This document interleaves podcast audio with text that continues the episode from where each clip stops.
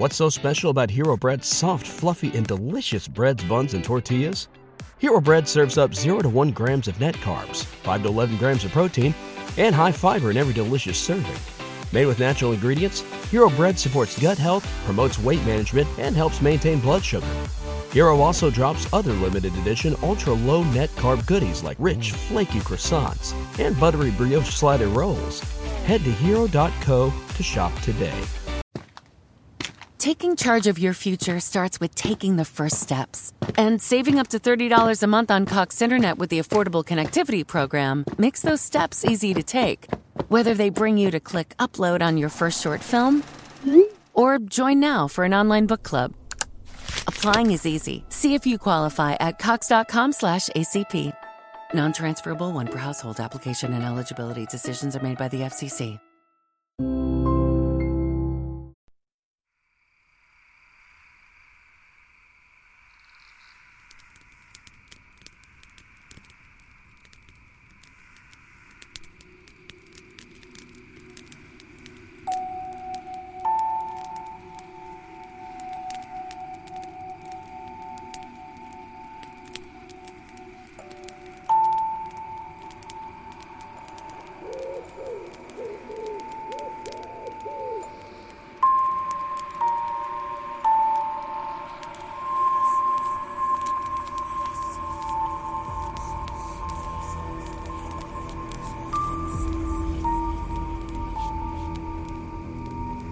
Friend. I'm glad to see you weren't too spooked last time, and you've returned to the woods. Here, take your place next to the campfire. It's all ready for you. If you haven't listened to part one of this Halloween episode, I highly recommend that you do. We have 31 stories from 31 different crime podcasts. All the podcasts are listed in order of appearance, along with a link on where you can find them. I am your friend to guide you through the darkness, Shane Waters, from Foul Play Crime Series. Oh, my friend finally just showed up, by the way.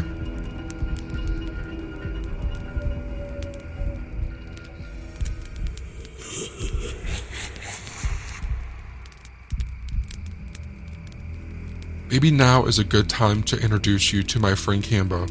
His accent alone might help ease your fear. Cambo is the host of True Crime Island, and this is the tale of who killed little Nima Louise Carter. So grab a beer and pull up a deck chair. It's Halloween. And it was Halloween night in 1977, Lawton, Oklahoma.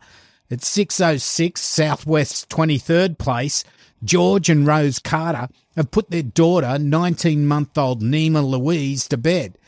George and Rose then retired to their own bedroom to sleep. The quiet of the night was broken by little Nima crying in the other room. George and Rose would let Nima cry it out rather than go in to see her. They didn't want to spoil her, a decision they would regret for the rest of their lives.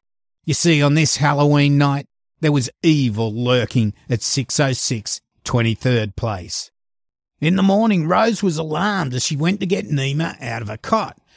Nima wasn't there, and a search of the house failed to find her. The Carters didn't lock their back door, a thing a lot of people back in the day didn't do. George and Rose called police, but a search of the area failed to find their daughter. Now, there'd been some strange goings on before that Halloween night. The Carters' home had been broken into, and photos of Nima had been scattered behind a shed in the backyard. Now, this happened just days after their dog had been poisoned.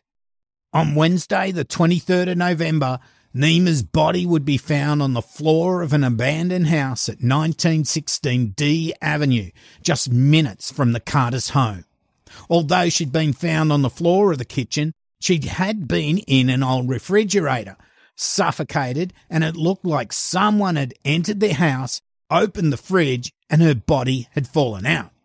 Now, police on the scene were shocked at the similarity of an unsolved case from the year before, where three and a half year old twin sisters, Tina and Mary Carpenter, were found locked in an old fridge in an abandoned house less than a mile from where Nima was found, and it was near train tracks.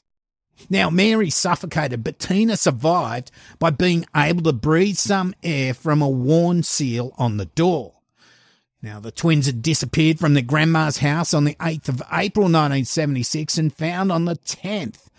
They'd both been beaten, bitten, and put in the fridge and left to die. Now, these old fridges were before they had magnetic locks, and they were able to be locked by the handle at the front, and this prevented the girls from escaping.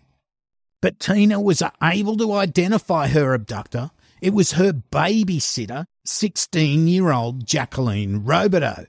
Now, this was backed up by a girl who heard her screams from the fridge that day and opened the door. It was 11 year old Kathy Ford who asked Tina who did this to her, and Tina replies, Jackie Boo. Not only were the two cases similar in that the kids had been left in fridges to die, but Jacqueline Robideau had previously babysat for the Carters as well. But police in 1976 didn't have any real leads to follow until that Halloween murder of Nima. Now, they then interviewed the now 18 year old Robideau, and she, of course, denied any involvement in either of the crimes, and police couldn't get a confession from her. Anyway, Jacqueline Robideau would eventually be charged in the death of Mary Carpenter, and after a mistrial, she would eventually be convicted of murder in the first degree and sentenced to life imprisonment.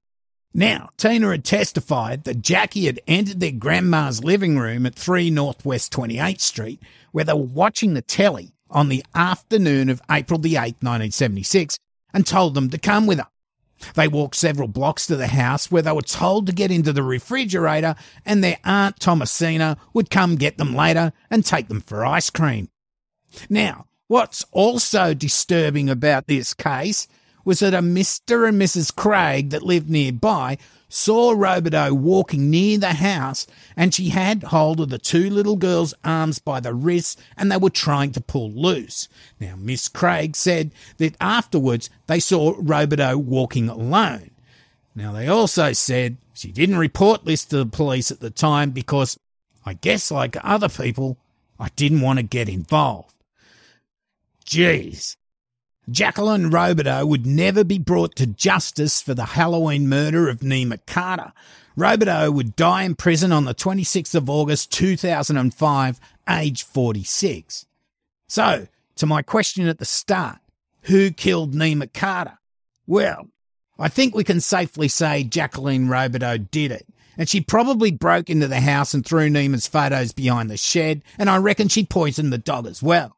Why? Well, it looks like the Carters got a new babysitter and Robideau was pissed off. Robideau had spoken to a friend at the local Quickie Mart after George Carter had told her that they had another babysitter. Now she said, They told me that was my job. Well, if that's the way he wants it, so be it.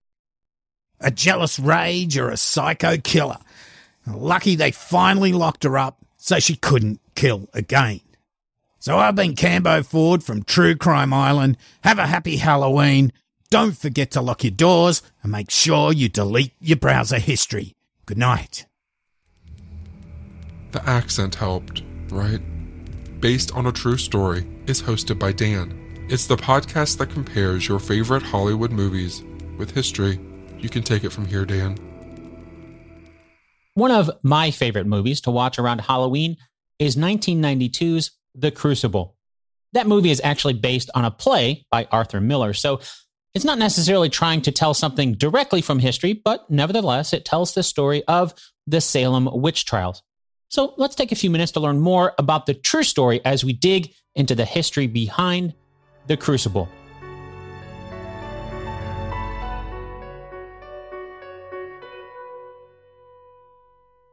It's dark.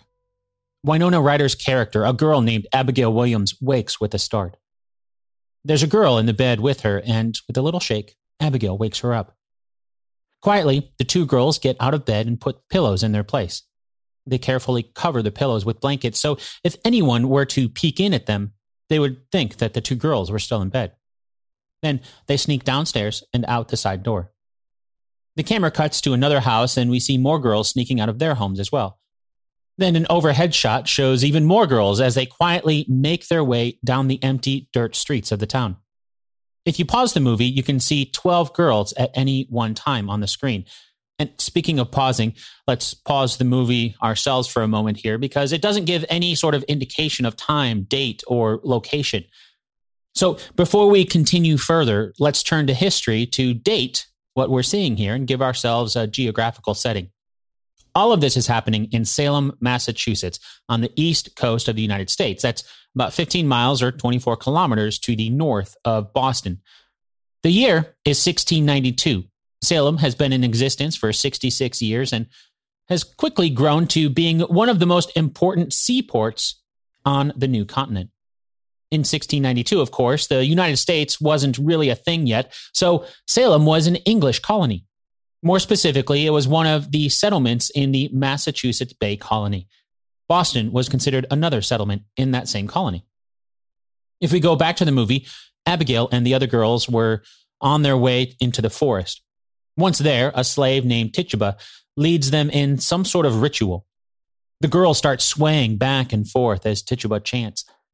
One of the girls says, Make a spell on Joseph Baker, Tituba. Make him love me. Another one calls out, Make Daniel Poole my husband. This whole opening sequence of the love spell ritual in the forest outside of Salem is, well, to be honest, we don't really know if it's true or not, but it's probably not. You see, there's so much about the events surrounding the story that we just don't know. It was 1692, after all, and not everything was documented. With that said, what we do know of the events leading up to the Salem witch trials the evidence suggests that it was not because of a love spell ritual being conducted in secret in the forest, like we see in the opening scenes of the movie. One of the sources of documentation that we do know about comes from a man named Reverend John Hale. He wrote a book in 1697. You can find the full text of the book linked over at based on a true story podcast.com slash 143. But here's a quote from his book that gives us an idea for what might have started the whole thing? I fear some young persons, through a vain curiosity to know their future condition, have tampered with the devil's tools. So far that hereby one door was open to Satan to play those pranks. I knew one of the afflicted persons who, as I was credibly informed, did try with an egg and a glass to find her future husband's calling, till there came up a coffin that is, a specter, in likeness of a coffin. And she was afterward followed with diabolical molestation to her death.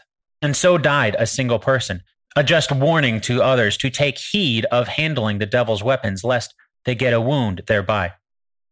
Another I was called to pray with, being under sore fits and vexations of Satan. And upon examination, I found she had tried the same charm, and after her confession of it and manifestation of repentance for it, and our prayers to God for her, she was speedily released from those bonds of Satan. This iniquity, though I take it not to be the capital crime condemned, Exodus 22, because such persons act ignorantly, not considering they hereby go to the devil, yet borders very much upon it and is too like Saul's going to the witch at Endor and Ahaziah sending to the god of Ekron to inquire. What Reverend Hale is referring to is something known as oomancy, or sometimes referred to as a Venus glass. It was thought to have been something like a crystal ball, something used to tell one's future. Remember that scene in Harry Potter and the Prisoner of Azkaban where Harry is in Professor Trelawney's divination class and he sees the tea leaves at the bottom of the cup to reveal the Grim. Well, that's basically what this charm was, except instead of tea leaves, they used an egg. The basic concept of this method of divination is to provide some sort of heat and drop an egg onto it. Then you read the shape that the egg white takes when it starts to solidify. As Hale mentioned, the girls seem to have been using this as a way of telling who their future husbands might be. So you can see how this, the idea of the rituals that we're seeing in the forest in the movie looking trying to cast love spells and things like that could be turned into what we see. As the story goes, the two girls who started playing with this form of divination might have been Abigail Williams and Betty Parris. They got scared when the egg white revealed the shape of a coffin, presumably predicting some horrible fate, kind of like what we saw with Harry Potter. So it's not likely that they were performing the love spell rituals that we see in the movie. Instead, they were using eggs as a form of divination or oomancy. Think about that the next time you crack an egg over your pan. The shape you see when the egg white hits the heated pan was one of the ingredients that went into the Salem witch trials hysteria. On the other side of that, Reverend Hale's words also give us a peek into the mindset of Christianity of the day, as he mentions the charm being the bonds of Satan. In fact, Reverend Hale's book opens with a scripture verse from Isaiah 8, verses 19 and 20. When they say unto you, Seek unto them that have familiar spirits, and unto wizards that peep to the law and to the testimony. If they speak not according to this word, it is because there is no light in them. The witch that Reverend Hale mentions is also from the Bible, the witch of Endor. That comes from 1 Samuel chapter 28, verses 6 through 8. When the first king of Israel, Saul, sought out the counsel of a witch in the city of Endor, he asked the witch to, quote, divine unto me by the familiar spirit and bring me him up, whom I shall name unto thee, end quote. As that story goes, King Saul asked for the spirit of his old mentor and prophet of God, Samuel. But things didn't turn out so well when the spirit of Samuel prophesied the Israelites would be defeated by the Philistines the next day in battle. And so you start to get an idea for why the Christians in Salem could see this as an example of cause and effect. Essentially, there are dire consequences for getting help from a witch. Between February of 1692 and May of 1693, more than 200 people were accused of what we now know as the Salem witch trials. 30 of those were found guilty by the court, and 20 of those 30 were killed, 19 by hanging, and one by being pressed to death when he refused to go to trial. Looking back on it, many historians have suggested the Salem witch trials became an, became an excuse for people to steal land and possessions. After all, when someone was accused, all their assets would be forfeited to the crown. Remember, it was an English settlement and not the United States. The United States was not a country yet. But it's not like the king personally took the assets of those accused. That's just how the law worked. And then those assets would usually come up for auction. And often the accuser would coincidentally be the one purchasing or simply taking ownership. That's how the assets would change hands legally. So those accused would lose their possessions and someone else would swoop in to take them over. It was all legal. Meanwhile, lives were ruined and even lost in the process. It wasn't until 18 years later in 1711 that a bill was passed to officially restore the good names and rights. 578 pounds was split amongst the survivors and relatives of the accused. It's tough to calculate the exact amount from that time, but as close as I can figure, that's probably about $42,000 in today's US dollars.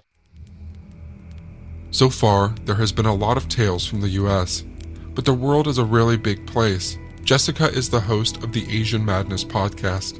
She specifically covers crime on the Asian continent. Who better to bring us a tale from her home country of Taiwan? Many of you may not be familiar with Taiwan and what it's like. But just like any other place around the world, we have some specific spots that are said to be extra haunted. One of these places is a tunnel in Taipei City called Xinhai Tunnel. What's so special about this place? Well, for one thing, this tunnel is notorious for all the accidents that have taken place in and around it. Another reason is because the western entrance of the tunnel leads directly to the second municipal funeral parlor in Taipei City. Not only that, the mountain in which the tunnel is carved from is home to many old graves, so if you drive during the day and you look up, it might just seem like any old regular mountain. But if you look closely, you can see there are many traditional gravestones lined up all around it. Almost everyone is aware that this tunnel is known to be haunted. Many people who drive through this tunnel are wary and extra careful. It might be a bit superstitious, but it doesn't hurt to be alert while driving through tunnels. Many people have reportedly seen a womanly figure walking in the tunnel, and some have even heard a woman's voice near them when driving. It should be impossible to hear something like that so clearly when you're driving through a tunnel. Which leads us to today's tale. A taxi driver experienced something quite extreme, and this is his story. One night, he was making his usual rounds around the city, and that's when he drove through the tunnel. At the entrance, he found an expressionless young woman waving at him, so of course, he stopped and let her get in. He didn't think much of it. The area was close to the city, so not exactly in the middle of nowhere. The woman was very pale, almost sickly. The driver didn't pry, just simply asked her for her destination. She gave him an address, and off he went. They drove around, and the driver was feeling somewhat uncomfortable, like something in the air didn't feel right. But he chalked it up to him being superstitious and tired. Eventually, the taxi driver arrived at their destination, and as the woman was about to get off, she calmly told the driver that she didn't have money on her, and asked if he would please wait outside while she went in and got her purse. Well, it's not like the driver had much of a choice, so he agreed to this. The woman got out, entered the residence, and thus began the waiting game. The driver waited and waited, and time seemed to go by even more slowly in the middle of the night. Finally, 20 minutes went by, and he was a little frustrated. He wanted to continue on his taxi route, or maybe even go home. So he got out of his taxi, went out to the residence, and pressed on the doorbell. It was late, so it took a few tries, but eventually a man answered. The taxi driver explained that he dropped off a young woman about 20 minutes ago, and she said she needed to get her purse, and that he was still waiting. The man on the other end of the call box eventually walked out, and it was an older man.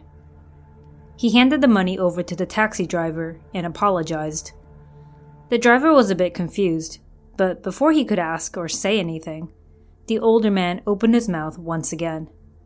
According to him, his daughter had passed away in a car accident a while ago in Xinhai Tunnel, where she was picked up that night. Ever since then, she would appear sporadically, hail taxis, and ask them to drop her off at her home. The driver had no words for this older man. He simply thanked him, gave him his condolences, and got back in his taxi. Understandably, he decided to call it a night and headed straight home afterwards. So that's one of the many, many tales involving this Xinhai Tunnel, probably the most haunted tunnel in Taiwan. I know that this tale is probably more on the sad and depressing end rather than the spooky side, but can you really not get spooked out as well, knowing you gave a lift to a ghost? It's perfectly normal to feel a mix of emotions, and this is one of those cases. I don't give lifts to anyone, and that was a good example as to why. May I ask, have you ever heard of summoning the Candyman? Marah and Taz from Sistas Who Kill are here to share the tale.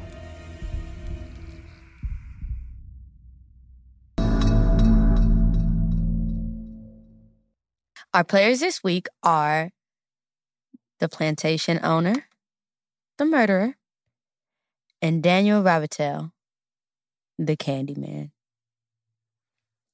There once lived a man named Daniel Robitaille. Daniel was a slave who worked on a plantation in New Orleans, Nolans, as they like to call it. But he wasn't just any old slave. This man was also a talented painter. I mean, hands down, everybody loved to see his paintings. So his owner, the plantation owner, decides that he wants Daniel to paint a portrait of his daughter, his beautiful, loving, snow white flake skinned daughter. Now, paintings, of course, as most of you know, they take time, especially really good ones. So that meant that Daniel had to spend a lot of time with his owner's daughter. And he ended up falling in love with her which is one big mistake. The plantation owner, of course, found out about this and he was pissed. I mean, he was livid to the point that he grabbed a mob of people, a mob of angry white men to go get Daniel.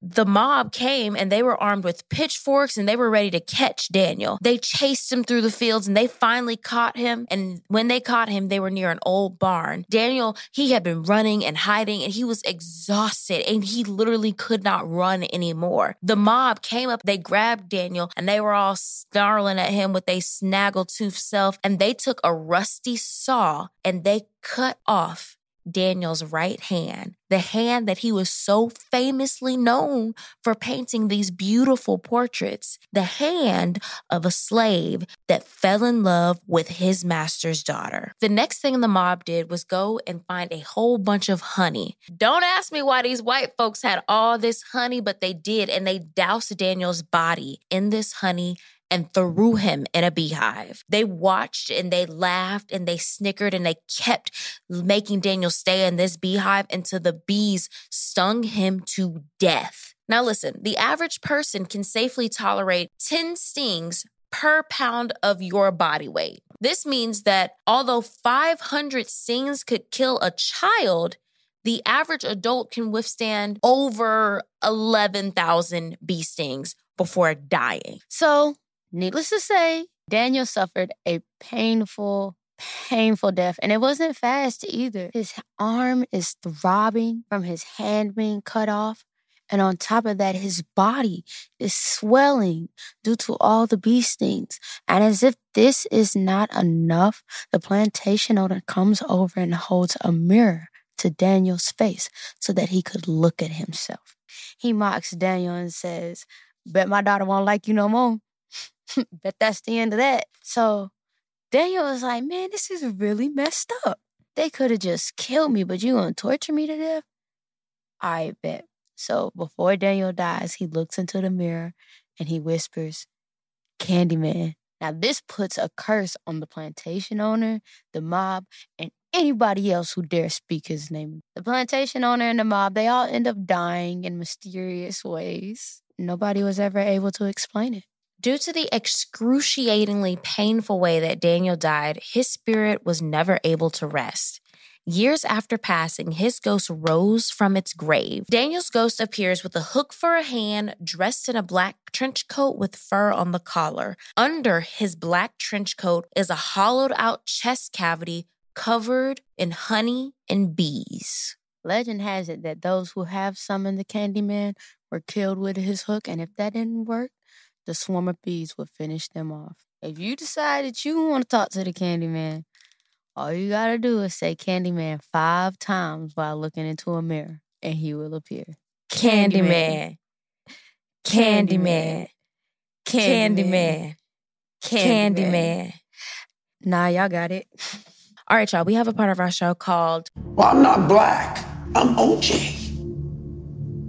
I Ain't Do It, but if I did, this is how I would have got away with it. I ain't do Halloween last year, but if I did, I would have been Reggie from Rocket Power.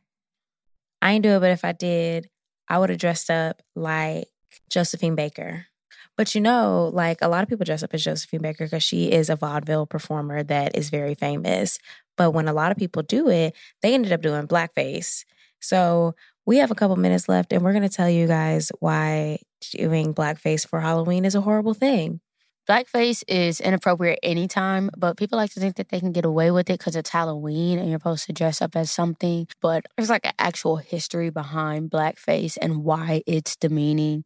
It's not even just blackface, it's cultural appropriation in all types. But like, blackface has been frowned on since black minstrel shows of the 18th and 19th century.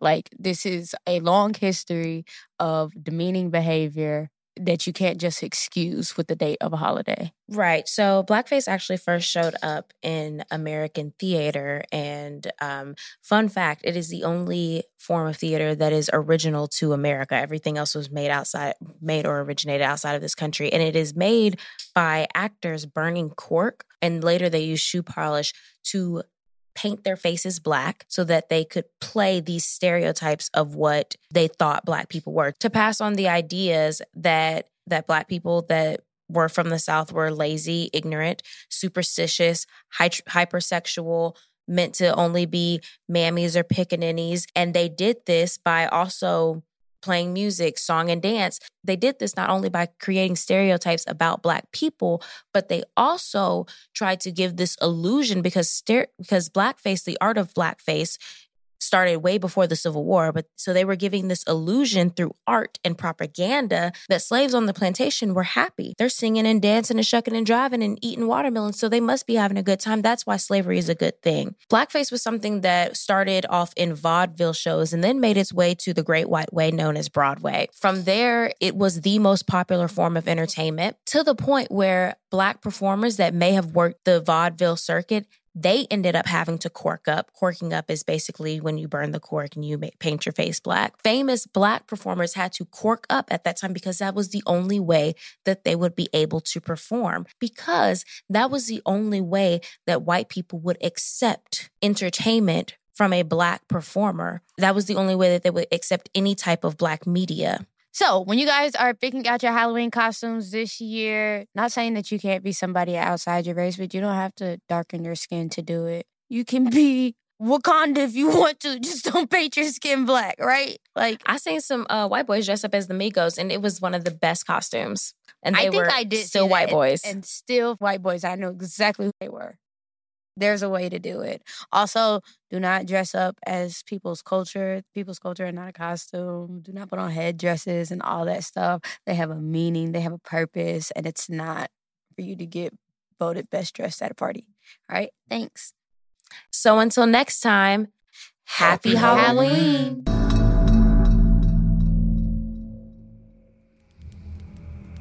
Candyman. Well, I didn't call this the nightmare before Halloween for nothing, I guess. Good luck to both of us.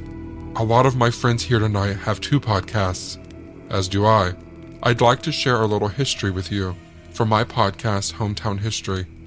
Did you know there is a different Candyman, too?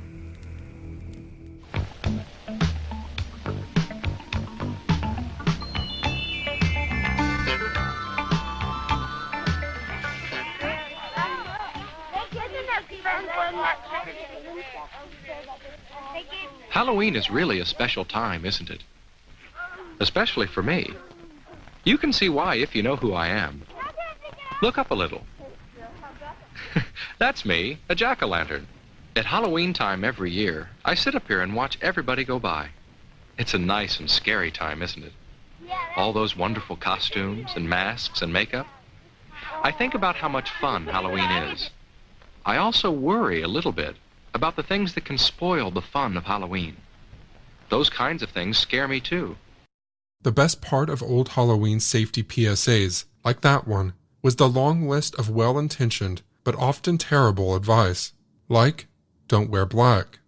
What about this color? A white costume makes an unusual, different kind of witch who's more likely to be safe on Halloween night. Another suggestion was to wear large fluorescent, reflective panels all over your body so you're basically glowing in the dark. A good way to make any costume easier to see at night is to decorate it with reflective tape or reflective patches. This one was a little more reasonable. Expand the eye holes in your mask. Now, how about the mask? Any problem with it? Do you remember how hard it was to see out through those little eye holes? To be safe at night, you have to be able to see clearly as well as be seen. We can improve the mask by cutting larger holes to look out of. Or, if you want to have even less fun, There is an even safer way. You can simply not wear a mask. But as every 80s or 90 kid knows, the greatest threat was always the candy. You see, some people think it's fun to play tricks with your treats. Watch out for candy wrappers that have been torn or punctured. That might be a sign of tampering. There might be things in the candy. So break open candy bars before you eat them. Cut fruit into pieces before you eat it, just in case something's been stuck in it. Watch out for things that look like candy, but might be medicines or drugs or even poisons. Don't eat anything that doesn't look right. If it looks funny, it might not be so funny if you ate it. Treats are so much fun to collect. It'd be awful to have them spoil your Halloween fun by making you sick. Corey's treats won't make her sick, and I hope yours won't make you sick either. This idea that strangers were trying to poison you was everywhere when we were kids. Every kid in America heard this warning every single Halloween. And if people gave you fruit or cookies or unwrapped candy, your parents probably made you throw it away.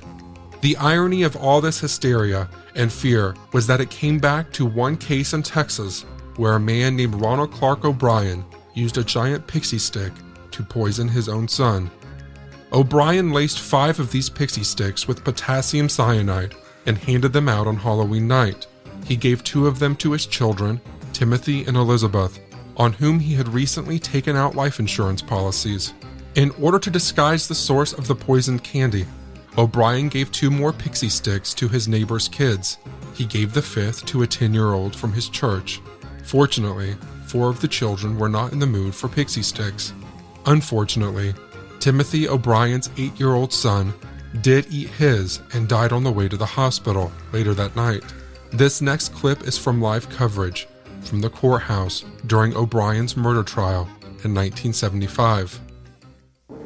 Most of today's testimony came from Jimmy Bates, a close friend of the O'Brien family. Bates said that before Halloween, O'Brien asked if he could bring his children over to trick-or-treat with the Bates children on Halloween night. Both families ate dinner together, and then the fathers took the children trick-or-treating. Bates said O'Brien went to one house where no one appeared to be home, and after the children had scampered ahead to the next house, O'Brien came off the front porch carrying the pixie sticks. He gave the pixie sticks to the children and then later took them back and said he wanted to stop at his car for a moment. Bates said when O'Brien came back into the Bates house, he returned the pixie sticks to the children. Later that night, Timothy O'Brien died from eating a poisoned pixie stick. O'Brien was found guilty of capital murder and sentenced to death by electrocution. He was executed by lethal injection nine years later, on March 31, 1984, in the middle of the night. In the words of the prison chaplain, the most despised person ever escorted into the death house was Ronald Clark O'Brien, a short, puffy man who had been absolutely friendless during the eight and a half years he'd been in prison. In the week before he was scheduled to be executed, in fact, inmates at the walls had even petitioned to be allowed some manner of organized demonstrations to show their disdain for the former optician who had been convicted of murdering his eight year old son. Even if you've never heard this story before, you probably know O'Brien's nickname. They called him the Candyman. Obviously, this is an extreme story involving a heinous crime, but there's a lesson in it, even for those of us who are not planning to poison a family member this Halloween.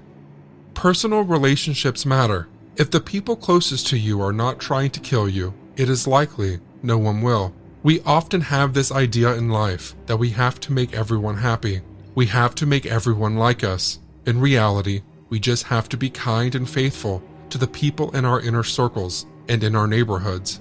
And if we do that, chances are extremely good that no one will die. Over 90% of homicides are committed by people we know, and of all violent crimes, homicide is the least likely to be committed by a stranger. If you lose your job, your money, your status, but all your most important relationships are healthy, you're probably going to be okay. So, this Halloween season, I'd encourage you again to invest in the things that matter. I'd also like to encourage you to wear black and a mask if you'd like, and to not ruin your costume with reflective panels or cut your candy bars into little pieces before you eat them. If you can do all that, then you won't have to worry about scary, real things happening on Halloween, right? Right.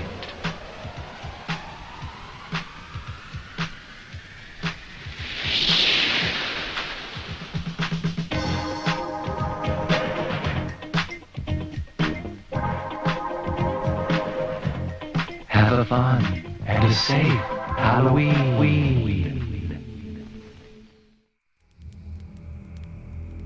History can be spooky sometimes too, right? Do you enjoy coffee? How about true crime? Well, Maggie and Allison cover lesser known cases and they like their coffee hot and cases cold. On the Coffee and Cases podcast, The setting for our case this week, Maggie, is New York. The towns of Cheektowaga and Depew, hmm. New York, to be exact. On the evening of Saturday, October 30th, 1982. 18 year old James Adamski had on his costume. He was going for what he called the American Gigolo look. Ah! The Richard Gere film had just come out two years earlier, and I'm sure James, this 18 year old, was loving the idea of going as a young man looking for a sugar mama. Oh, I'm sure. I'm positive. Now, Maggie, this was a different time since it wasn't until 1988 that all states in the U.S. had raised their drinking age to 21. oh, um, I feel so dumb. I didn't even know that there was a different age. I didn't know this either until I started researching this case. But at the time, it was legal at the age of 18 to drink in New hmm. York. And that was precisely James Adamski's plan. He was heading from his home on View Court in Cheektowaga to the 5 and 23 bar at the corner of Transit Road and Walden Avenue in Depew.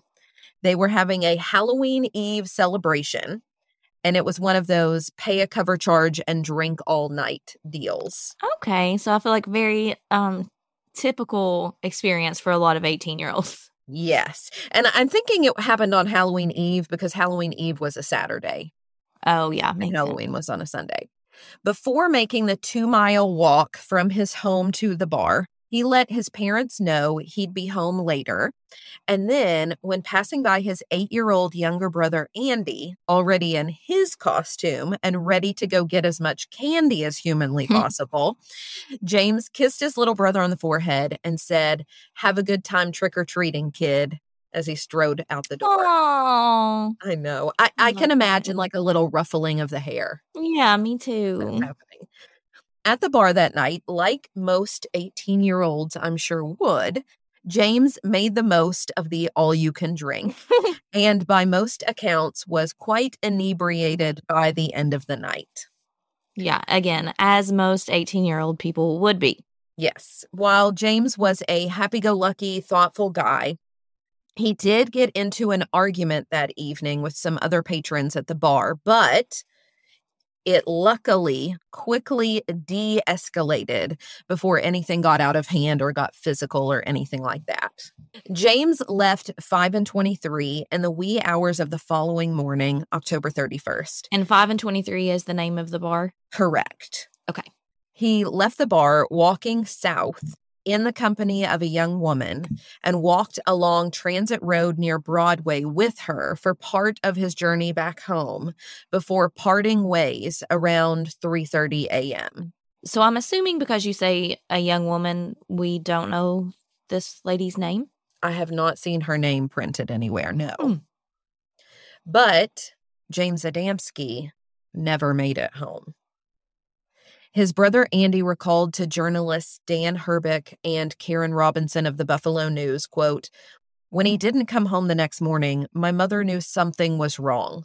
He was very respectful of our parents. He would never have stayed away all night without telling them, end quote. You know what this reminds me of? It reminds What me of the episode we did, episode 150 on Kurt Sova. Like he tells his parents he's going to be out and they just kind of trust him and they go to bed. But then when they wake up, Mhm. he isn't there. Yeah, it's super similar because James kind of had that same relationship with his parents. So when he didn't come home, that was so out of character for him that his parents immediately alerted law enforcement when he didn't come home. However, even with launching a large scale search, officers found no sign of James. Nearly two months after his disappearance, though, on December 26th, the day no. after Christmas, two rabbit hunters were out in a rural wooded area right by some railroad tracks near Ransom Road in Lancaster, New York, when they approached what looked like a thicket. Upon moving some leaves and twigs out of the way, thinking that they would scare rabbits out into the open, they instead discovered a body buried in a shallow grave and covered with those twigs that I mentioned. Mhm. The very next day, police had identified the body as that of James Adamski. He was still dressed in his costume from the night he went missing. Mm. Though his body was found in a location four miles from where he had last been seen. The cause of death was blunt force trauma to the head, from what law enforcement speculated was an instrument like a baseball bat, a two by four, or a tire iron. Oh my goodness. That is such a wide range Yeah. Of potential weapons. Are tire irons the things that you use when you're changing a flat tire? The skinny things? Hmm. He had been dealt numerous blows to the head, making it clear that this was a homicide and not an accident. But finding the perpetrator would prove harder than they thought because James was a young man whom everybody seemed to adore and who had no known enemies. Who would want to harm someone like that? And while there was the argument at the bar, those individuals were questioned by and cleared by law enforcement. Yeah, and you said it de-escalated quickly, so right. that makes me think they kind of resolved it on their own. Mm-hmm. And the girl he walked partially with, the last other than the perpetrator to see him alive, was also questioned and cleared as well. Hmm. Police did collect some of the twigs that had been covering James's body because those twigs were of a similar length and had clearly been broken off of nearby trees, which told law enforcement that the perpetrator had touched them while attempting to oh. conceal James's mm-hmm. body. So it wasn't as though his body were there two months and so, you know, random branches had fallen. Yeah, it was just natural. Exactly. Mm. This is purposeful concealment. Those twigs were sent to a laboratory to test for fingerprints, but they were unable to find any. But what about his clothes? There should be something on those. Yes, and you're right, because while an attempt at obtaining DNA evidence was unsuccessful with the twigs, mm-hmm. law enforcement do still have his Halloween costume, and they do hope that one day DNA testing will advance enough that the clothes will point them directly to James's killer. And it advances, I feel like every day we're learning about new new advancements, so I'm sure that's possible. Exactly. In the meantime, what police need most is for someone, anyone, with information about that night to come forward to detail everything that they remember. The smallest and seemingly insignificant memory of that night could be all they need to solve this case. And they do believe, Maggie, because of the body's location so far away, that someone had picked James up in a car. I wonder if it was someone he knew. Well, they speculate on that. We don't know. It was either someone he knew, and so he willingly accepted a ride from them, and then something went awry along the way, or he was forced into a car by someone with an intent to cause harm. But despite many uncertainties, one detail actually stands out to me. And that is that his body was found in a rural area that was not easily accessible. So they needed to be familiar with the area. That's what it seems to say to me. While James's father passed away in 2000 and his mother in 2005 without any closure, his brother Andy and James's other siblings still live with hope of answers. Andy recalled the devastating aftermath of his brother's murder in the Buffalo News article Cold Case Files 34 years later Halloween Murder Haunts Family, and how his mother became so overprotective of the rest of her children, always worried that they too would be killed. Of his older brother James, who he looked up to so much, Andy said, quote, My brother was such a good person. He was the type of person who would give you the shirt off his back just so you'd have a shirt. If they ever do catch the person and the whole story comes out, I know it will be hard for me, but it's even harder not knowing. End quote. To close, here are a few words from a detective of the Lancaster Police Department. My name is Robert Cornell. I'm a detective with the Town of Lancaster Police Department in New York. My department is still actively investigating the uh, homicide of James Adamski. If anyone has any information on this case, anything would be helpful to our investigation. If you could please call our police department. There's an $11,000 reward for information that leads to an arrest and indictment in this case. Anyone with information is asked to contact the Lancaster Police Department at 716 683 2800. You could buy a lot of candy for $11,000. Mama Margot is the host of Military Murder, which focuses on crimes committed by military members, veterans, and sometimes their spouses. Don't worry, you don't have to have knowledge about the military to listen. Now, let's jump into this true spooky tale. In 1993, an Army sergeant named Stephen was notified that his wife was in the hospital. At the hospital, his wife confessed that she was pregnant. Stephen was like, wait, I had a vasectomy. How can that be? The wifey eventually confessed that she had an affair. Stephen pressed his wife to learn who she had an affair with. The wife wouldn't give him much information, except to say the person's rank, which was specialist. And once she told her husband that the guy she was cheating on him with was a specialist, he didn't even bother waiting around for the name because Stephen knew exactly who it was. It was his best friend. So Stephen then marched his pissed off self off to the military base, and there he began to hunt for his wife's lover. Mind you, the wife had asked Stephen for a divorce, and even though he was hesitant at first, he had finally said yes before this incident. Fast forward to the military installation, which happens to be in Germany, and Stephen is looking for his ex best friend. He finds the specialist. The specialist's name is Greg, and Greg is in a phone booth. The phone booth is in front of the dining facility during dinner time, so there are plenty of people around. Greg doesn't see Steve coming, and in fact, he's on the phone with Steven's wife. Eventually, he sees Steven and he tells the woman, Your husband is here, and then the call goes dead. At the phone booth, Stephen and Greg are fighting to the death. Then, all of a sudden, Greg collapses. A circle of onlookers gather around. It looks like Stephen is whooping on Greg because Greg is just laying there while Stephen keeps punching him. But Steve isn't punching him. He's actually stabbing him. Greg is laying there motionless and people are watching. And then Steve starts to make some sort of chopping motions with what eventually turns out to be a knife. He gets up and starts kicking Greg repeatedly on the head until the head physically detaches from the body. Everyone is now watching in horror. They are probably hiding now as Stephen picks up the man's head. He scoffs and says aloud, That's what you get for being an adulterer. Then Stephen drives off with Greg's head in tow. Minutes later, there is a commotion at the hospital. A blood soaked Stephen walks into his wife's hospital room and grabs something from his bag. It's Greg's head.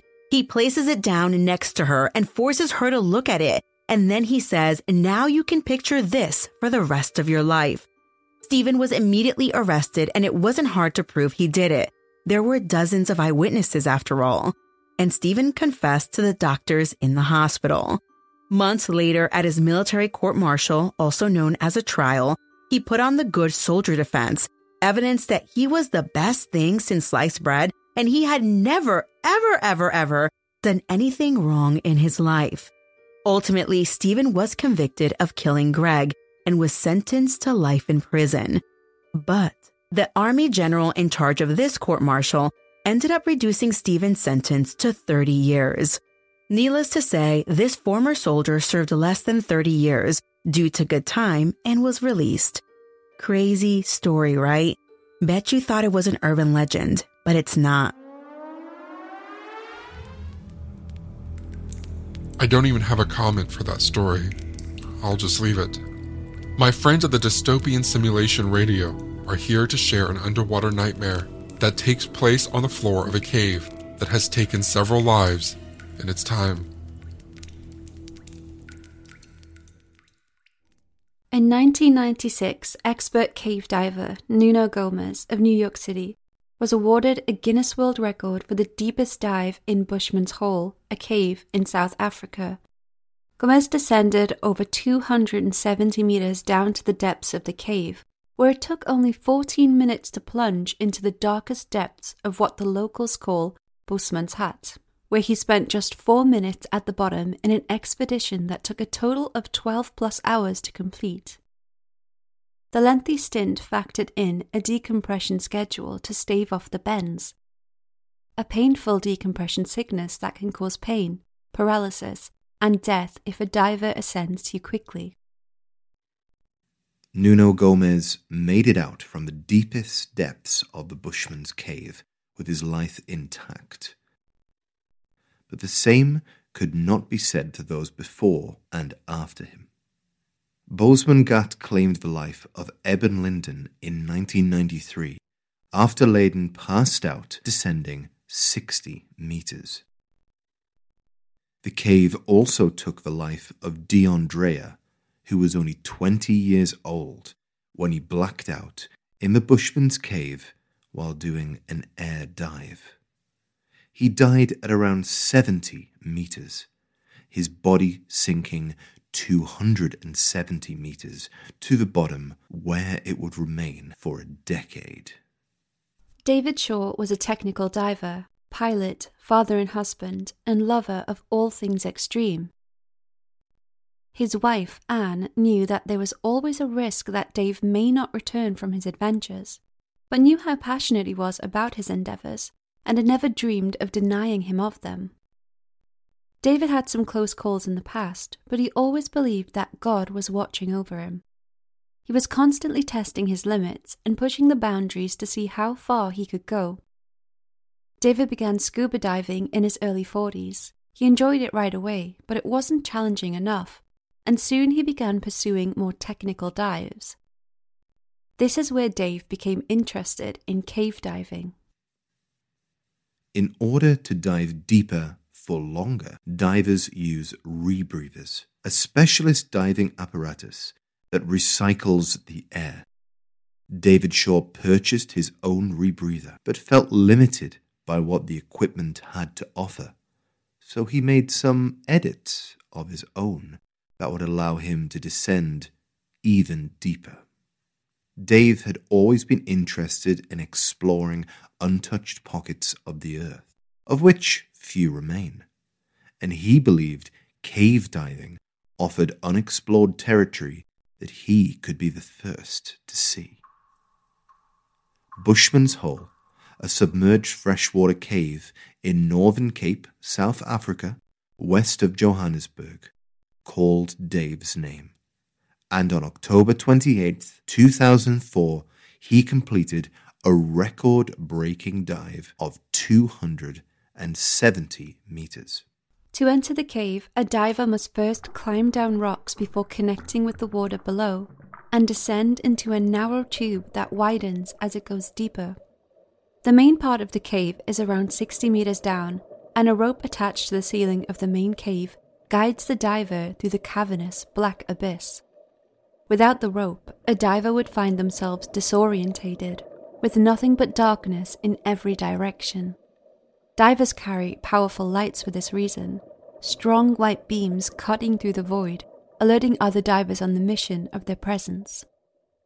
When David resurfaced, he said he had spotted the body of Deon Dreyer, whose body had been suspended 270 meters down in the cave for an entire decade.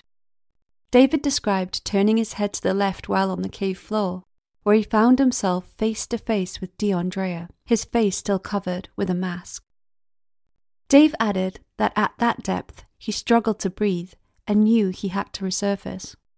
David Shaw felt compelled to retrieve Deon Dreyer's body. Not only had he seen it during his dive, the image of which had played on his mind since resurfacing, but he had even experienced a premonition of finding Deon's body in a dream he had just a couple of days before the dive. David, a father himself, went to Deon Dreyer's parents and told them of his plans to retrieve their son's body. They were ecstatic at the news and had always wanted their son's remains back on dry land so they could honor his memory and lay him to rest. Deon's body had been in the cave for so long that it was assumed that his remains would be skeletal.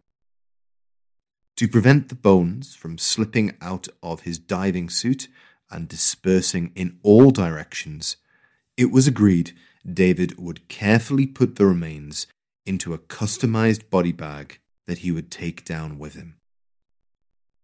At that depth, David Shaw would have a maximum of five minutes to load Deon's skeletal remains into the bag. This included cutting the dive suit off Deon's body. Always pushing the limits, David decided that he wanted to salvage Deon's equipment, which was lodged on the cave floor. He planned to tie a separate rope to the equipment with the hope of excavating it and dragging it to the surface. Within two months, David Shaw returned to South Africa, prepared to retrieve Deon's body. On January 8, 2005, with a camera mounted to his helmet, David descended into Bushman's cave for what would tragically be his final dive. With a camera mounted to his helmet to film the dive, and Deon Dreyer's family waiting patiently at the surface of the cave to receive his remains, David plunged into the water. Factoring in the lengthy ascent for adequate decompression to avoid the bends, David would be in the water for approximately 12 hours, with 12 minutes to dive to the bottom and a mere 5 minutes spent preparing Deon's remains for excavation. Deon's body was expected to break the surface around 1.5 hours into the dive, but this would not be the case. At 6:15 a.m., David plunged into the darkness, never to resurface alive. The mission was supported by a team of 30, including two world renowned support divers and others meeting him along the way at various depths of the dive. One of the team divers, Don Shirley, waited at a depth of 220 meters, waiting for David to meet him. But when he looked below, he could see no sign of movement. Just a still spotlight, static on the cave floor, unmoving. The diver descended to assist David, but the handset on his wrist cracked under the pressure before surpassing 240 meters, and he made the decision to return to the surface. David Shaw died attempting to retrieve Deon Dreyer's body. When the team pulled up the line, they found Deon Dreyer's body attached to it, as well as the body of David Shaw, with the camera still attached to his dive helmet. Although he had lost his life, he had completed his mission of salvaging Deon's remains from the cave floor. When the team reviewed the footage, they watched David Shaw's last moments alive.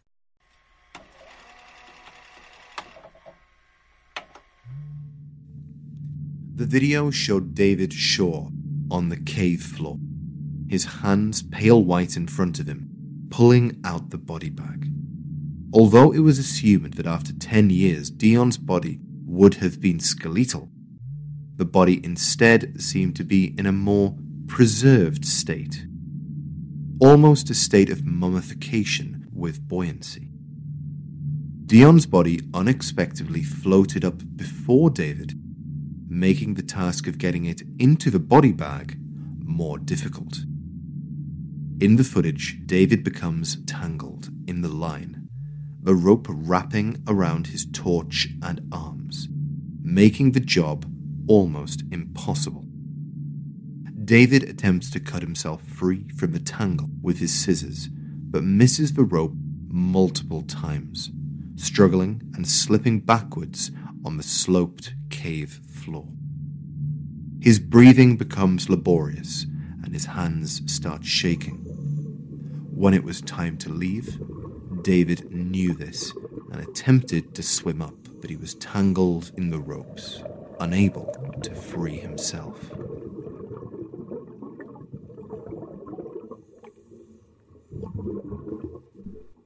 The increased breathing caused by David's struggle produced significantly more CO2, eventually depriving him of oxygen and causing him to drift off, his light still hanging as he floated unconscious.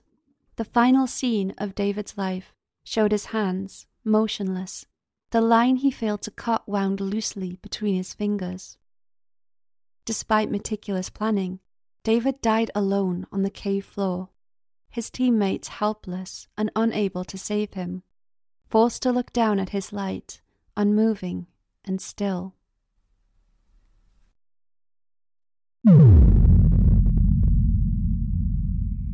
Maybe our Christmas special can take place at that cave. Whitney and Melissa are the hosts of Cults, Crimes and Cabernet.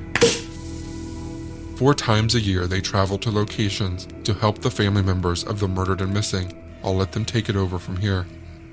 Mount Pleasant, Michigan is a city located in the heart of the state.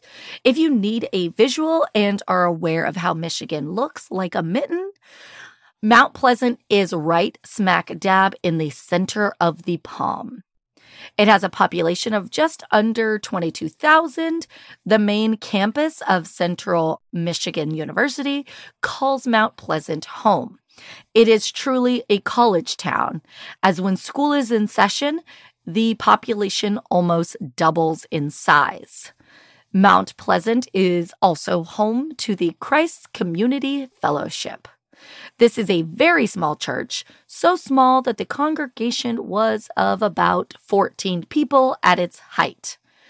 It was led by Pastor John D. White, who came with a past. White was a veteran of the Navy and also had worked as a long haul truck driver in his early years. Before becoming head of the fellowship, he lived in Battle Creek, Michigan, which is a little over 100 miles south of Mount Pleasant. In 1980 is where our first report of violent behavior really begins. White was 22 years old when he invited his 17 year old neighbor, Teresa Etherton, over to show her his stock car racetrack setup. Teresa walked down into the basement where White attacked her and stabbed her 15 times before choking her. Teresa remembers White's hands around her neck and saying, quote, You're going to go now. I'm really sorry you had to go like this, but what the f- You're just a woman. Teresa is obviously a badass and survived the attack, and White was arrested after Teresa reported him to police. He pled no contest, and in 1981, he was sent to prison for 10 years. After being incarcerated for two years, he appealed and was released. Teresa did not hear of his release until one day, while standing in line at a store, she heard his chilling voice and turned around to see White smiling at her. This was the first time the justice system failed a victim of John White's while leaving him free to hurt more people. There is a gap in White's criminal history after he was released in the mid 80s. He wasn't connected with any crimes until July of 1994.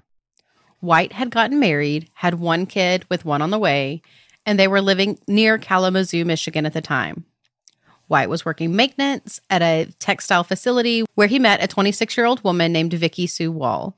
The two struck up an affair, and the evening of July 11th, 1994, surveillance footage confirmed that the two met in the Meijer grocery store on Gull Road. Vicky got into the black pickup truck with John at around 3 a.m., and the two left the lot, and Vicky was not seen again. She was reported missing, and police would call White in for questioning. He told the police that the two were having an affair, that they did meet at the Meijer's parking lot, and that he returned her to her home later. There was no evidence to hold him on any charges, so he was free to go after questioning. White checked himself into the Kalamazoo Regional Psychiatric Hospital not long after Vicky went missing. Six weeks after Vicky was last seen alive, her body was found just two miles away from that Meijer's grocery store. This was in a rural area.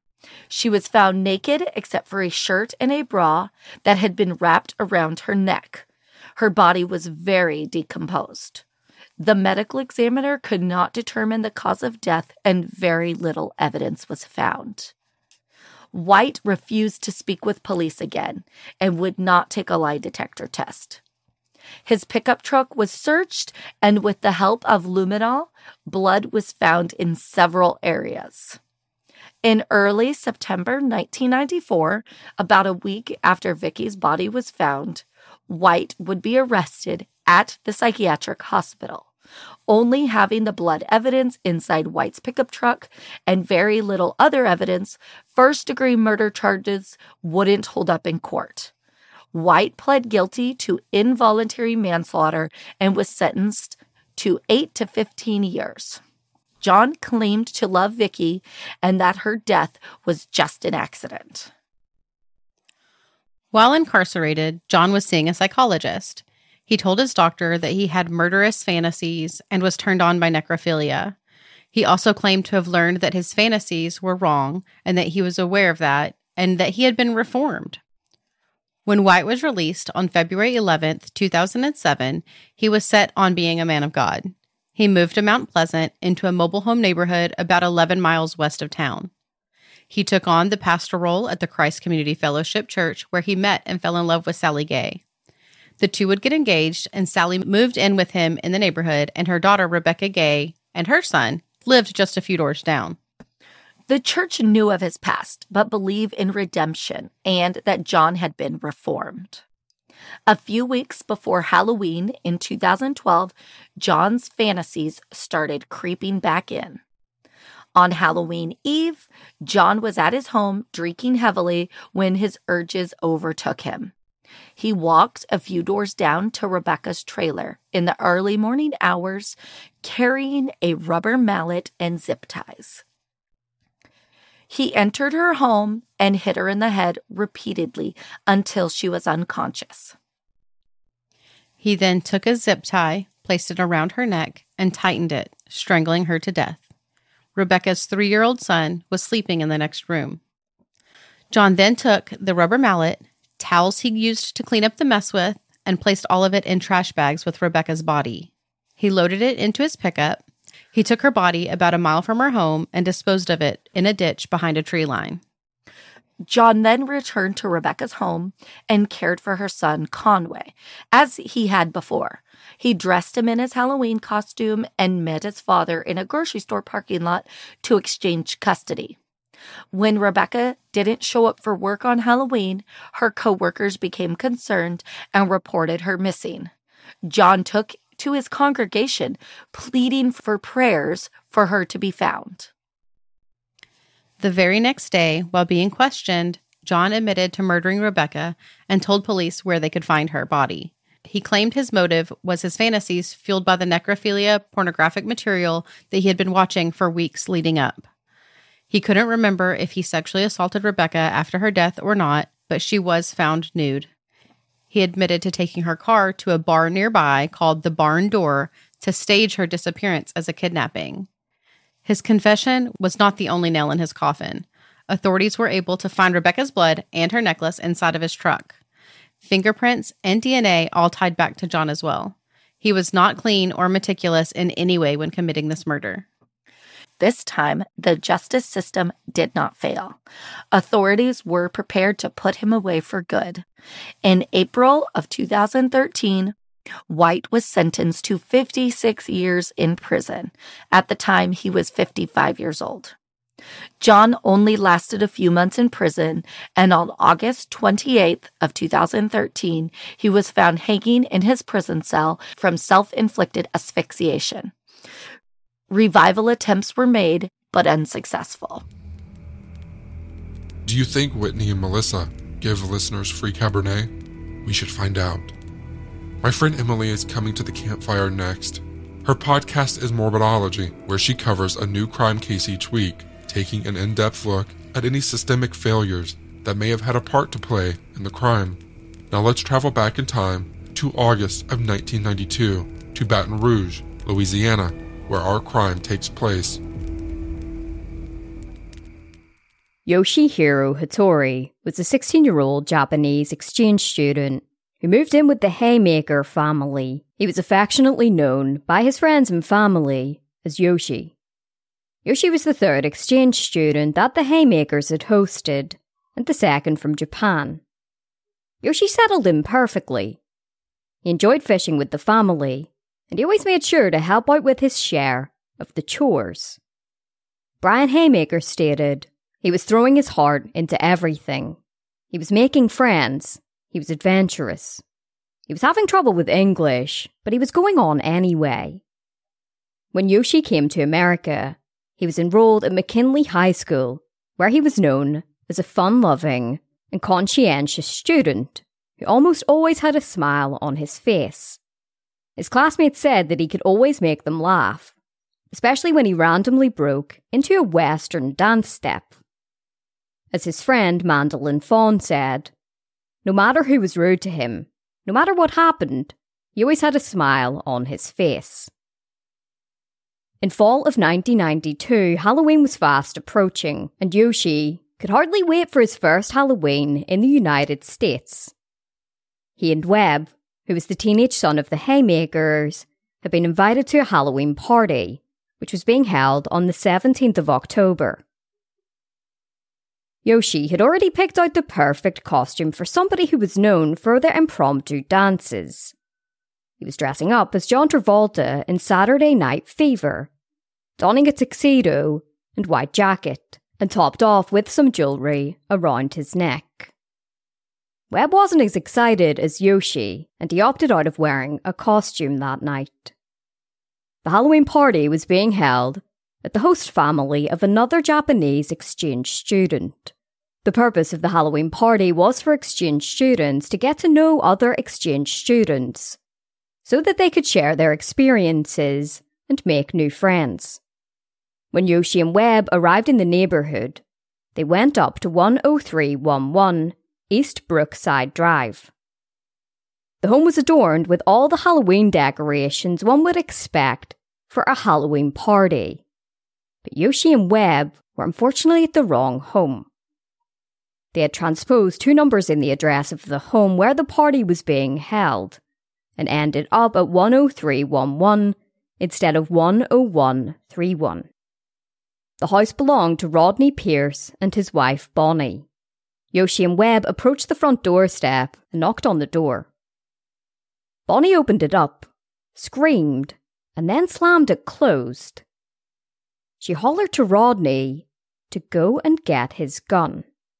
When Yoshi and Webb realized that they must have been at the wrong home, they turned around to walk back towards their car in pursuit of the correct home. As they were standing on the footpath outside the home, trying to figure out their next move, Rodney appeared at the door beside the carport. He was armed with a 44 Magnum revolver. He shouted at the teenagers to freeze, but Yoshi, who was just learning English, didn't understand what this command meant. Yoshi shouted out, We're here for the party, as he proceeded to walk towards Rodney. While it isn't known for sure, there's every chance that Yoshi thought that the gun was a prop. Part of the Halloween party. When Yoshi didn't freeze, Rodney fired his gun point blank at him before running back inside. Yoshi crumbled to the ground as Webb ran to the home next door, screaming for help.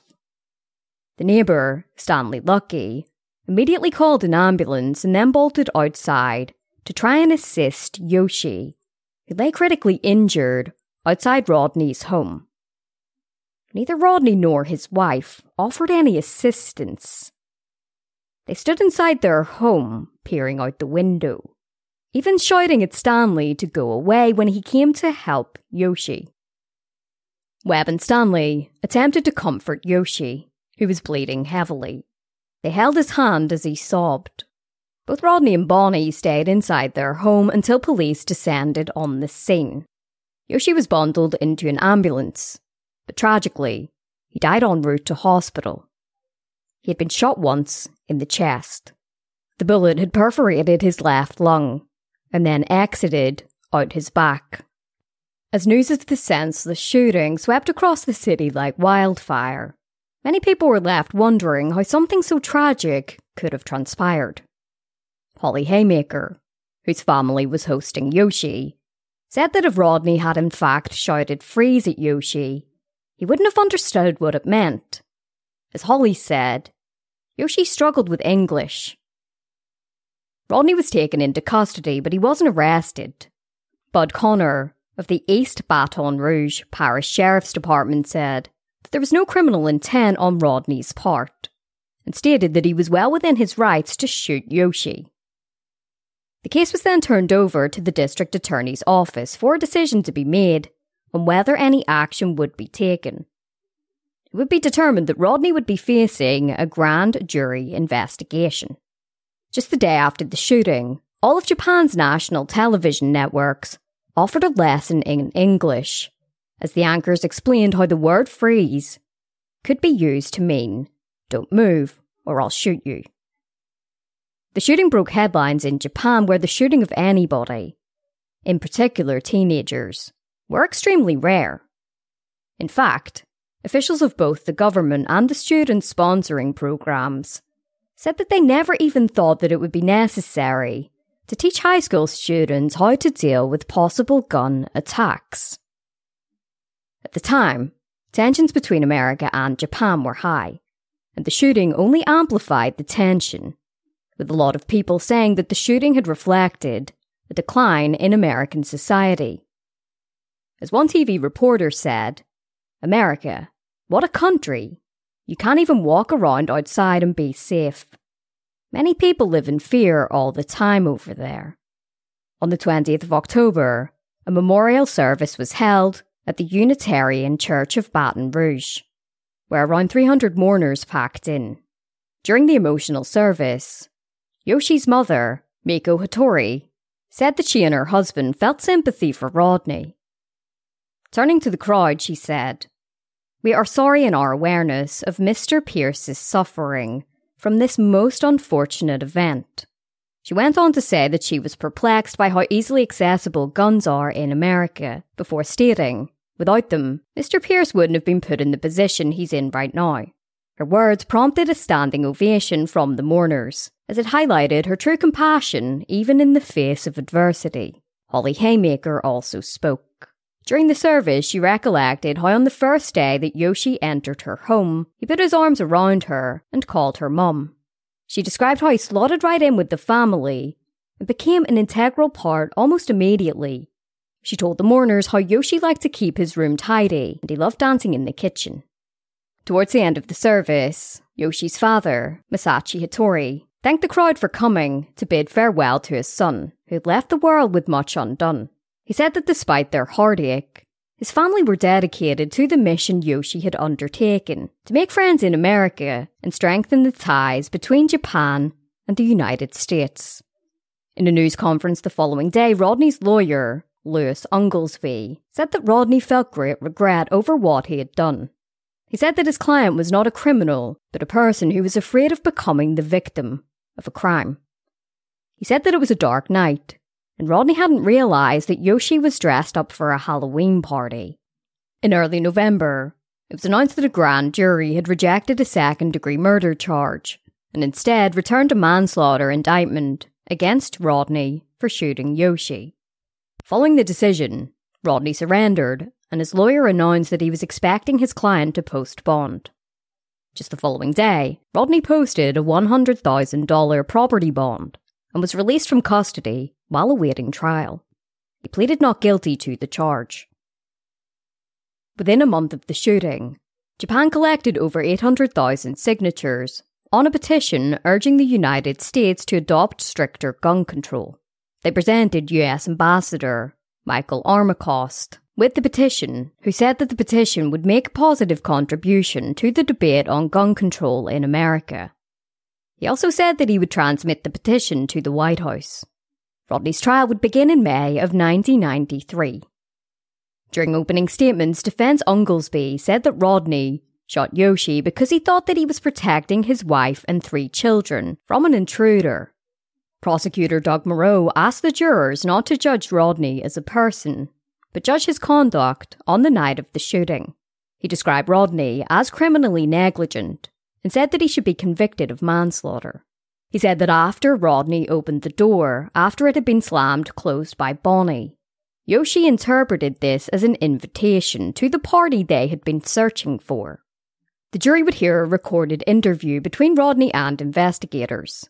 He detailed how Bonnie told him to get his gun, and he didn't even question why. He said that when he went outside, he saw Yoshi, who was wearing a white suit and carrying something which turned out to be a camera. He said that Yoshi appeared to be laughing, but when he failed to stop moving, he shot him. He said that he was protecting his family, but when he was asked if he knew what he was protecting them from, he simply said no. Prosecutor Moreau argued during the trial that the actions of the couple were not reasonable. He said that it hadn't been rational for a man of six feet two inches tall to be afraid of a friendly and unarmed boy who weighed just 130 pounds. A boy who rang the doorbell before walking away. Yoshi hadn't attempted to break in. He wasn't wearing a scary mask. He wasn't armed. He was simply looking for a Halloween party. Following all of the testimony, the jury were sent away to deliberate. Under Louisiana law, homicide can be justified for a number of reasons, including what is known as the shoot the burglar law, which allows people to protect themselves from intruders. It took just three hours for the jury to reach a verdict. They found Rodney not guilty of manslaughter. Many in court applauded when the forewoman announced the verdict. Yoshi's parents said that they weren't surprised, but they were disappointed. Rodney was later found to be liable to Yoshi's parents for $650,000 in damages. With this money, Yoshi's parents founded two charities in their son's name. One was to fund US students wanting to visit Japan, while the other was for gun control. His parents later presented President Bill Clinton with a petition signed by 1.7 million Japanese citizens calling for stricter gun laws.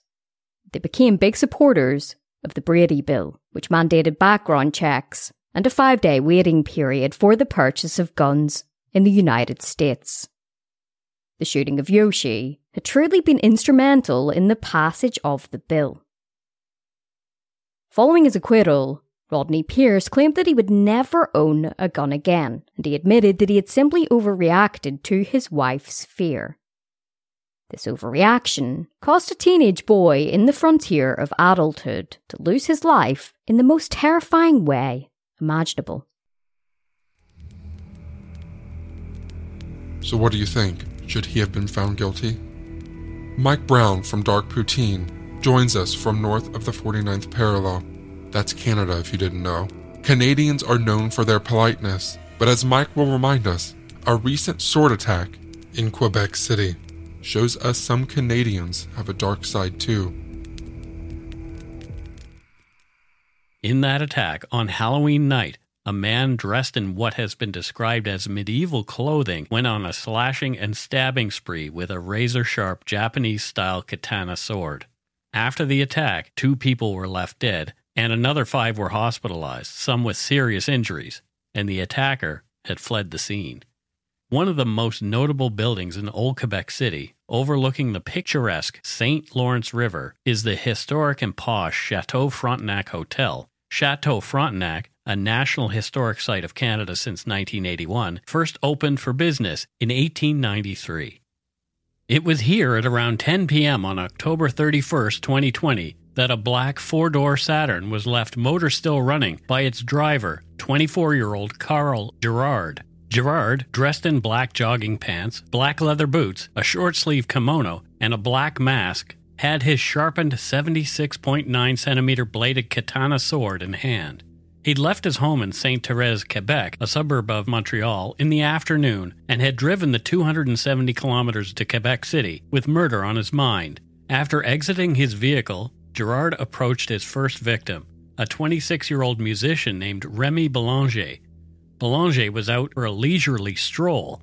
He was listening to a podcast and stood to take a picture of Chateau Frontenac when he noticed a man, clad in black, advancing quickly toward him, sword above his head. Belanger later recalled thinking at first that it was a Halloween reveler playing some kind of joke to irritate him, but when the first blow landed, hitting him in the head, he knew he was in trouble. Belanger put up his hand to defend himself and his fingers were severed. He fell to his knees as the attacker kept slashing and stabbing at him. Remy Belanger managed to pick up his fingers, got to his feet, and fled toward the lobby of Chateau Frontenac, screaming for help in both English and French. Remy Belanger was later treated for wounds to his skull, neck, back, chest, arms, hands, and hip. A cellist, Remy was transferred to a hospital in Montreal that specializes in limb replantation. There, doctors worked hard to save his hand so he could play music again. As Belanger ran away, Girouard did not pursue him, but turned his attention to 56 year old Francois Duchesne. He was much beloved as the communications director for the Musée National des Beaux Arts du Québec. He was out for a slow jog. Girouard, frustrated by his failure to kill Remy Belanger only moments before, made sure he succeeded this time. He attacked Duchesne from behind, hacking, slashing, and stabbing the defenseless man 13 times in the neck, trunk, and back. Francois lay bleeding on the sidewalk of Du Trésor Street, where he was tended to by two good Samaritans who had called 911, but it was too late. Francois Duchesne bled to death at the scene. Another couple walking together on Debaud Street, Pierre Lagravol and Lisa Mahmoud, also encountered Carl Girouard that night. They too thought he was wearing a Halloween costume as he walked up to them, sword in the attack position. Lisa Mahmoud didn't feel threatened and smiled at Girouard just before he hit Pierre Lagravol. During the attack, Lagravol had screamed for Girouard to stop, but the attacker persisted, unfazed. Pierre, who had serious wounds to the skull and shoulder, said, quote, He looked serene. He wasn't in shock mode from what he had just done. End quote. As Carl Girouard slashed and stabbed at Lisa Mahmoud at least 13 times, Lisa recalled, exclaiming, What are you doing? Luckily, before Girouard could finish the job, Lagravol and Mahmoud managed to flee. Girouard's next victim was not so lucky. On Days Rampart Street, 61 year old Suzanne Clermont had just stepped out the front door to have a cigarette. Suzanne's husband, Jacques, inside doing the dishes, was startled by the sound of Suzanne's loyal dog howling like he'd never heard before. A hairdresser, Suzanne was a bright spot in the community during the COVID 19 pandemic, participating in regular, socially distanced gatherings with neighbors to watch the sunset every evening atop the old quarters fortifications. Jacques ran outside to find Suzanne laying on the sidewalk, bleeding heavily from several wounds. He later said, I saw that she had a deep gash in the middle of her forehead. I tried to close the wound with my hands to hold her face together. Their neighbor, an emergency room doctor, ran outside, baseball bat in hand. She tried performing CPR, but Suzanne Clermont had lost too much blood. In the last group to encounter Carl Girouard was Gilberto Lucio Porras Alvarado. He was out with three of his friends when they came across Girouard all in black, sword at his side. Girouard said Happy Halloween before drawing his sword. Porras Alvarado, who thought the sword was fake at first, said he quickly realized the weapon was very real as the first blows landed. He and two of his friends fled together. The fourth person of the group, a young person whose name is under publication ban, was pursued and injured by Girouard. That young person also escaped, hiding inside a gas station. He was later treated for injuries. Porras Alvarado, who'd suffered cuts to his head and a finger before he managed to escape, spent two weeks in hospital. There'd been a flood of 911 calls, coming in talking about a sword wielding attacker dressed like a ninja and last seen heading in the direction of the port. Shortly before 1 a.m. on November 1st, 2020, a port officer on patrol in the old port of Quebec noticed a man hiding in a bush. Aware of the attacks, the officer notified police, and cops arrived en masse, taking the blood covered man into custody. Carl Girouard, who was not talking at first, had no criminal record. It was quickly learned that in 2015, Girouard, quote, in a mental health context, had made threats to do just as he did kill people indiscriminately and cause as much chaos and mayhem as he possibly could. Why hadn't he gotten the help that he needed at the time? Prime Minister Justin Trudeau was one of many dignitaries to weigh in on the situation as the nation woke up to the news of a horrific series of attacks in what is normally a peaceful city. Flags in the province were temporarily brought to half mast to honor the victims. Witnesses and police described Carl Girouard as calm and compliant during his arrest. He had no ID and at first refused to identify himself. After he was in custody, he was taken to hospital and later transported to a detention facility to be interrogated. He was charged with two counts of first degree murder and the killings of Suzanne Clermont and Francois Duchesne. Carl Girouard's defense team claimed that the 24 year old was driven to kill, and who his victims were didn't matter at all. He admitted to killing Duchesne and Clermont and injuring the five others. But his lawyer argued he was not criminally responsible at the time of the events because he was suffering from a mental disorder. At the outset of the trial was chilling testimony from witnesses to the attacks and surviving victims, all noting Girouard's deliberate, eerily calm demeanor during the stabbing and slashing spree that Halloween night. The prosecution had argued that the acts were premeditated, noting Girouard had spoken to mental health workers since his late teen years about using a sword to attack people. The Crown's primary expert, psychiatrist Dr. Sylvain Faucher, concluded that Girouard suffered from a personality disorder and was on a narcissistic quest to express his resentment towards society, concluding that there were no signs of delusional thinking. The accused knew very much what he was doing was wrong. Shackled and handcuffed in the witness box, Girouard testified on his own behalf. The accused killer claimed that his goal was to create chaos, change the world, and encourage like minded people. He stated that by the time he was 18 years old, he believed he had a top secret mission to kill and that his life would be sacrificed at the end of it. After Clermont's killing, though, he said he began to question his actions. I thought I would have a feeling of accomplishment, but that wasn't the case, Girouard told the jury. I decided there shouldn't be one more death, my own or anyone else's. End quote. Girouard told the court he was fearful when he arrived in Quebec City and didn't want to go ahead with his plan, but felt he had no choice. He described the killings as duty. I went against my will. I didn't want to, but I had to, Girouard said. I saw lots of people and I attacked them with my sword to execute my mission. Girouard then told the jury that the killer no longer existed. There's a Carl Girouard with you today who likes making people laugh and helping others, Girouard said. It's different from Carl Girouard from the mission who feels obliged to isolate himself, but that's in the past.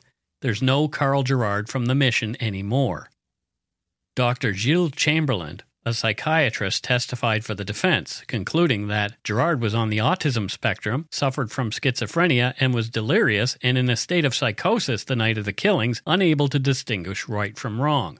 On May 20th, 2022, minutes after beginning their fifth day of deliberations, the jury came to a decision guilty on both counts of first degree murder. On June 10, 2022, Carl Girouard was sentenced to life imprisonment without the possibility of parole before 2045. Hopefully, residents of Quebec City will rest a little easier knowing that the killer is behind bars for a long time. That said, Halloween will never be the same for those who lost loved ones or lived through the attacks.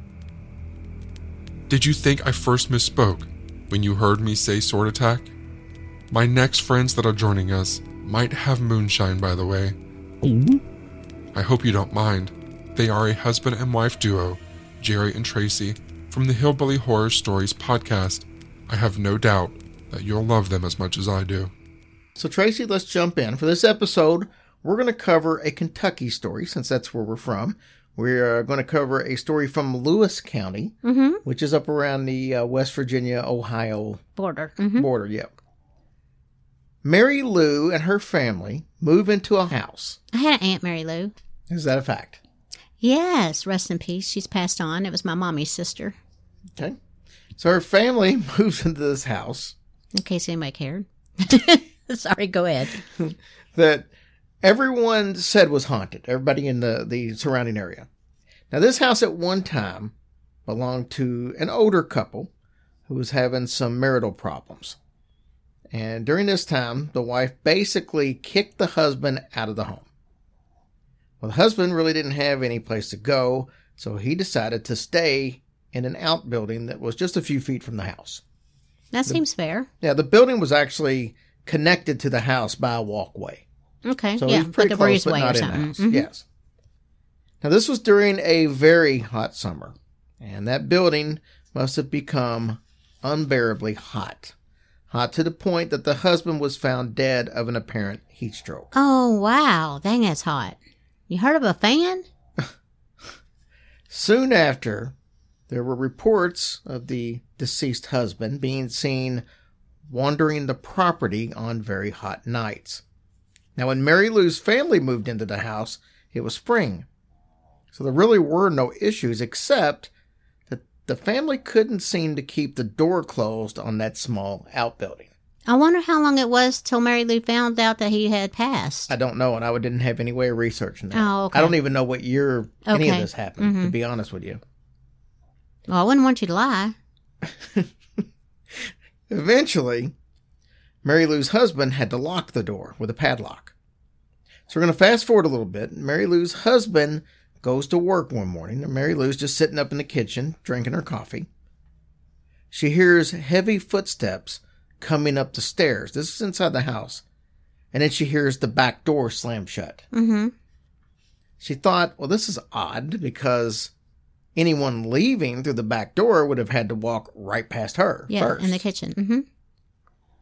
Don't act like you know the layout of the house. I do. I got it down in my mind. The footsteps were too heavy for a child, but she went and checked on the children just, just to make sure, and all the children were still asleep in their beds. She took a look around and she found the back door standing wide open, which is Okay. odd because it had slammed shut. Yeah. But that- now it's open. It's wide open. Yeah, I'd be scared. She decided to ignore the noises that she'd been hearing in the, the door slamming shut because it was extremely warm outside and she wanted to just shut the door and not let the hot air in. Later that day, she decides to go out and do some work in the yard, some little bit of gardening. She sat down under a tree to take a little bit of a break because, like we said, it was kind of warm. She hears the back door slam shut again. Now, she knows the sound because she already heard it once that day. So she looks towards the house and she can see the curtains part in the kitchen window as if someone's Was peeking looking out. and kind of Mm. moving it with their two hands. Yeah. At a second glance, she saw nothing. But then she saw the curtains fall back across the window. She immediately gets up. She walks around her house, trying to convince herself that she's just imagining all this. And she comes across the opened basement door. She was sure that she had locked that door. She assumed that maybe the heat was just kind of making her delusional. She relocked the basement door and then she went back to her work in the yard. She later passed by the door to only find it open again. The basement door? The basement door. Now, this really shook her up this time. well, yeah, that's where it's cooler. Well, you letting all the hot air in.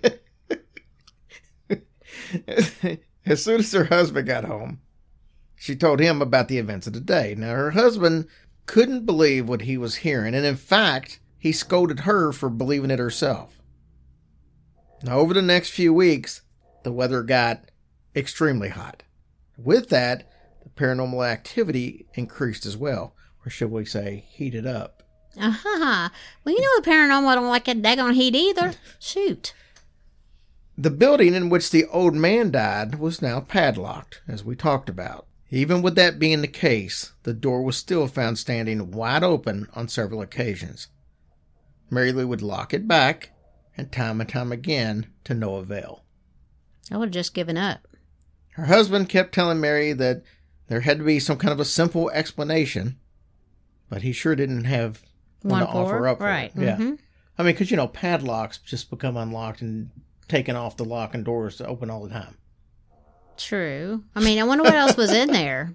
I don't know. I can't imagine there was anything in there that anybody would want to take. One morning, she heard noises coming from the kitchen, and when she got in there, the whole room was vibrating as if an angry hand was shaking the whole room. There were also sounds coming from inside the walls. It sounded as if someone was tearing at the boards trying to rip them away. Later that evening, as Mary Lou was lying in bed, her son comes running into the room. He said that he heard a noise coming from the attic that was above his room. He said it sounded like someone was trying to get out. Ooh. She put him in her bed to calm him down, like most good mothers would. But just as she was about to doze off, the whole house started violently shaking again. Okay, was the husband there? Did he hear it? We'll get to it. The windows were vibrating so hard that it seemed like they were going to basically come out of their frames. And yes, her husband actually, witnessed this event. He could no longer deny that something supernatural appeared to be at work here. His answer was to vacate the premises. Looking back at the events years later, Mary Lou realizes that each of these occurrences happened at extremely hot days or hot nights. Hmm. She said it was almost as if the poor old man's soul was opening doors to get air. Mary Lou says she wonders if maybe someone had locked the door on that outbuilding, trapping the old man inside, causing his death, and leaving his soul to wander, trying to tear out windows and doors, seeking relief from the intense heat. Oh, bless his heart. That's an awful way to go. There would be an awful way to That's go. so terrible. So yeah, like I said, I I don't know what the situation was. I don't know what year it happened. I don't know if somebody did lock the man in, and that's why he was so against locks, or maybe yeah, but who would have known he was in there except for uh, his wife. his wife? I don't know. I mean, who who else would have a reason to lock the door? Well, that mean heifer. We don't know that she did that. Well, That's just an assumption that that could have Um. happened. I mean, it could just be that he wants the door open so he can't be trapped in there. Yeah. So it didn't mean that it got locked in there at one point. Right, He just wants to keep it open now. Yeah. Well, that poor soul. I could smell the moonshine, couldn't you? Bless their hearts. You must be thinking, man, Shane has a lot of friends. And you're right, I do. And isn't it also amazing that this campfire doesn't need replenished with wood?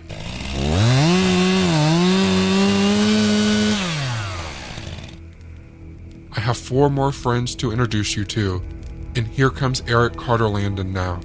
Eric is the host of True Consequences, which focuses on crime and mysteries in New Mexico and the American desert southwest. Plus, he is a really good person altogether. You'll love him. Eric, take it away. Sometimes, late at night, on the ditch banks, rivers, lakefronts, and arroyos of New Mexico, people claim to hear the wails and sobs of a woman.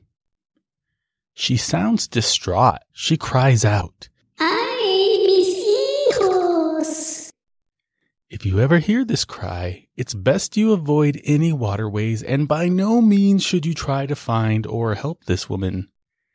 If you value your life, you will close your eyes and go to sleep. Children, heed this warning.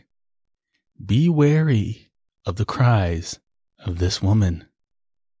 I am Eric Carter Lundeen, and this is Halloween at True Consequences.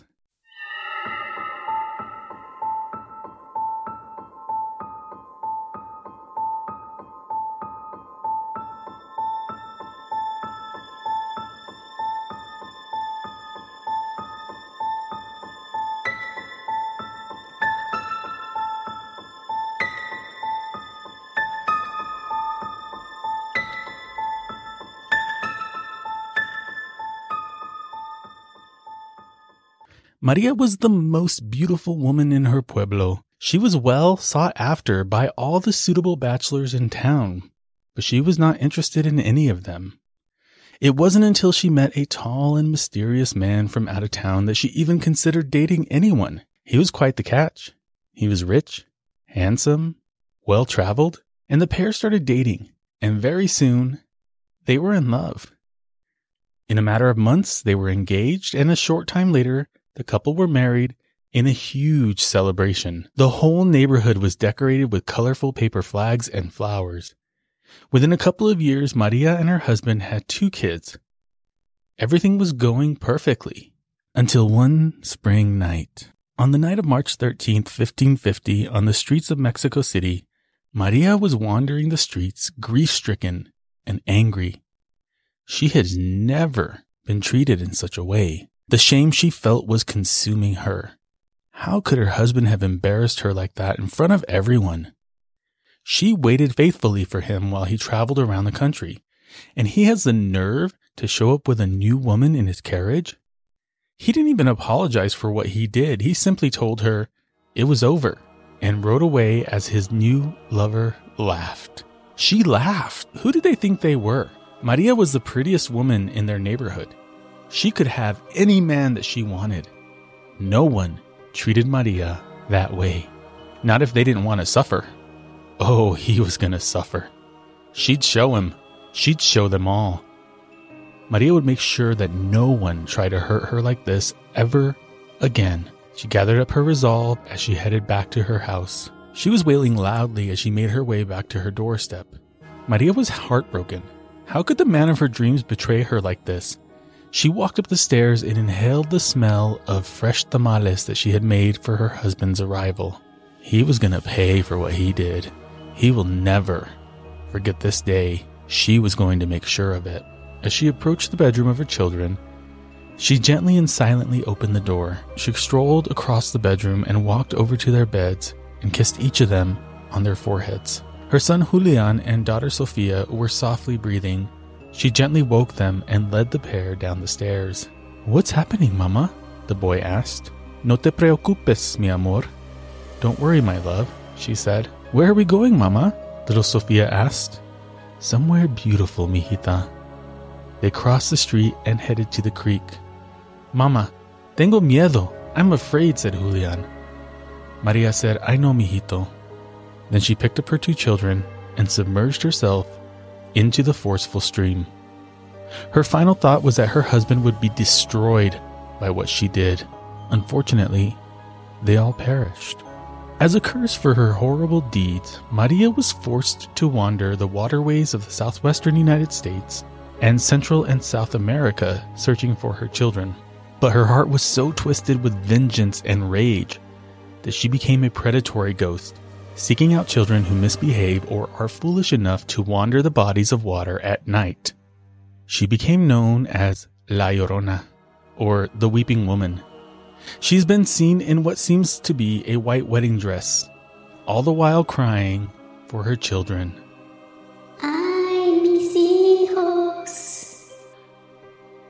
When an unsuspecting child finds themselves near a river, stream, or lake, they are likely to be taken and drowned by La Llorona.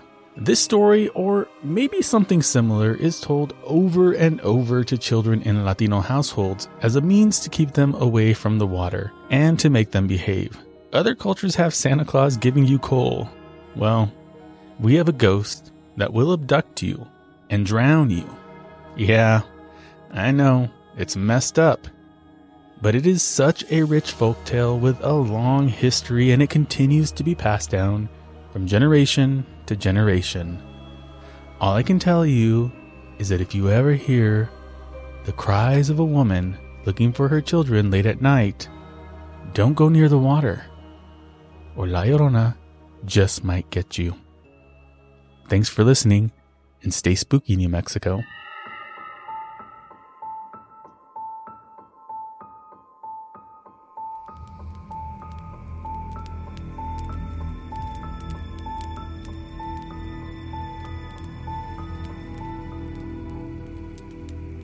Okay, you just heard a tale from New Mexico, so now let's go to Texas. Gone Cold is hosted by Vincent. He covers crime and mysteries specifically in the Lone Star State. In the early 1990s, at age 13 or 14, I joined a group of friends at what was reportedly a haunted attraction off the beaten path in Fort Worth. If I remember right, we timed our arrival there at around midnight. Now, I personally did not expect to hear the screams of the ghosts who were said to haunt this area. Rather, it was the punk rock blasting from my older friend's car radio, cigarettes, booze, and a lack of adult supervision that got me there. Many of the folks I was with, however, were there to hear the ghoulish, anguished cries of the apparitions rumored to roam this particular pitch black, dark, and heavily wooded spot in Tarrant County. They were there for the scare, and we all got one. But it wasn't the result of the roaming ghosts of three teenaged girls constantly reliving their deaths 30 years before. Instead, it was the cops and at the height of the absurd era known as satanic panic, it's likely those boys in blue figured they'd busted up what was about to become some sort of devilish ritual or blood sacrifice rather than what it was a bunch of latchkey kids cutting loose. Several of my delinquent friends and I successfully outmaneuvered and outran the police, luckily for us. Anyway, it didn't matter that the cops broke up the party.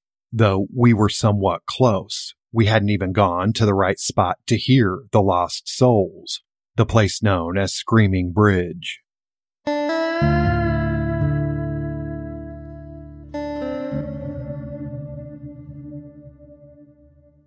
On the night of Saturday, February 4th, 1961, Arlington High School juniors Mary Lou, Kathy, Claudia, Donna, Joanne, and Dorothy left an Arlington movie theater as the credits for the film Butterfield 8, starring Elizabeth Taylor, began to roll. Packed tightly into Mary Lou's mid 1950s two door Chevy, the girls went cruising. Perhaps the chilly, foggy night under a near full moon as inspiration. Five of the girls wanted to show the new girl, Joanne, the area's haunted spots. Like Hell's Gate, through which, legend has it, a group of Union spies were led to their hanging deaths at the hands of Confederate soldiers during the Civil War, and where the cries and prayers of their ghosts can be heard and, perhaps, a lover's lane near the railroad tracks where a hobo who had just jumped off the train is said to have been shot to death as he tried to help a woman in a car who was being assaulted. His ghost, if you're apt to believe such a thing, taps on the windows of parked cars, making sure the occupants are safe. Joanne was a recent addition to the student body at Arlington High and there seemed no better way to break her into the area than to introduce her to local apparitions. But before showing the new girl those sights, the teenagers made their way to another known lover's lane nearby. As they did, the girl spoke of an escaped convict, an urban legend about a sometimes masked man with a hook for a hand that terrorized teenagers necking at lovers' lanes likely a tale inspired by the terrifying and true Texas crimes committed by the Phantom Killer of Texarkana in the 1940s. There was little doubt the teenagers worked themselves up. They drove to an especially dark and secluded area of Arlington Bedford Road, heading south from Mosier Valley, and parked, still eerily whispering the tale of the hook handed man. After a few minutes, they noticed a car coming toward them, flashing its lights and honking its horn. The driver was shouting at them, but the girls couldn't understand what he was saying. And anyway, they were too spooked to find out. Instead, Mary Lou put the car in drive and stepped on the gas. The driver of the other vehicle was horrified. He'd stopped just beyond a railroad crossing and between the passing train's lights and those of his own vehicle, he saw blackness where the road's bridge had once been.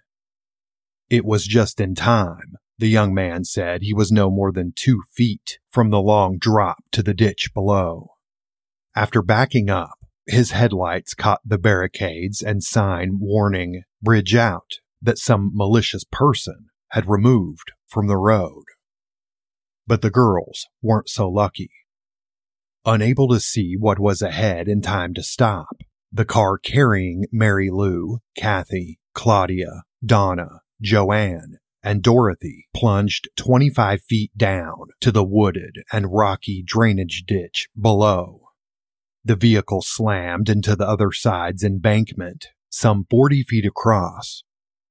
It was approximately 10:15 p.m. Later, it was estimated that they were traveling 45 to 55 miles an hour. Mary Lou and Claudia were killed instantly upon impact.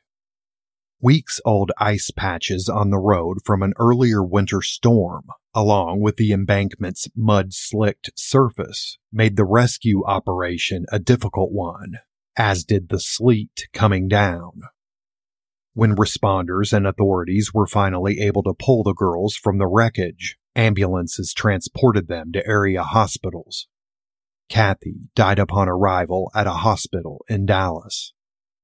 Donna, Joanne, and Dorothy sustained major injuries that caused lifelong physical impairments and, of course, unimaginable, immeasurable emotional trauma. The wooden bridge at Arlington Bedford Road was burned down by four teenaged arsonists the week prior. Though their actions would be labeled in a kind of boys will be boys way by local authorities, who called what they did vandalism or mischief. It's long been rumored they'd set that particular bridge on fire because of who crossed it going south. The first freed persons community in Tarrant County, Mosier Valley, or the River Bottoms as it is also known, was predominantly black in 1961. Some say the boys burned the bridge to impede members of that community's travel into North Arlington. A Tarrant County grand jury later declined to indict the boys, all of whom were white. They deserved a chance to make good, grand jurors said. Quote, no good would come of blighting the entire future of a group of bright and religious young men. Whoever moved the barricades put in place by county employees after these boys destroyed the bridge was supposedly never identified. No one has ever been held accountable for the deaths and injuries of these girls, and the case in my mind remains unresolved. Countless iterations of the origins of Screaming Bridge have been told over the years, including that the girls were cheerleaders who were waved on by a sadistic man who knew what he was leading them to. They were neither cheerleaders nor waved on by anyone. Also, folks say two cars crashed in the middle of the one lane wooden bridge, which caught fire and gave way, sending the passengers of both vehicles 25 feet straight down. That, of course, isn't even close to the truth. Besides the screams of the three teenaged girls who were killed at Screaming Bridge on February 4th, 1961, folks have reported phenomena like the rolling in of heavy, mystic fog, whatever that means, and the appearance of Mary Lou, Claudia, and Kathy's tombstones on the surface of the murky, dull water. On the wrong bridges, folks report seeing the shimmering of headlights, or almost dying as they nearly drive off the structures themselves. Many ghost hunters and pursuers of the paranormal have tried to find the deadly site, but most often find instead one of two of the wrong concrete bridges in the area that are admittedly scary places in their own right. However, after being replaced with a concrete drainage tunnel filled in with dirt and rock around it soon after the deaths and injuries. No trace of Screaming Bridge has remained for many decades. Thanks for listening, y'all.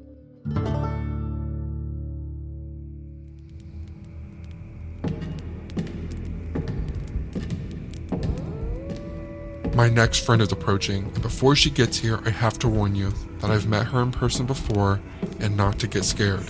Yes, I agree, I too think the devil himself is likely terrified of her, but in all honesty, she is a very kind lady.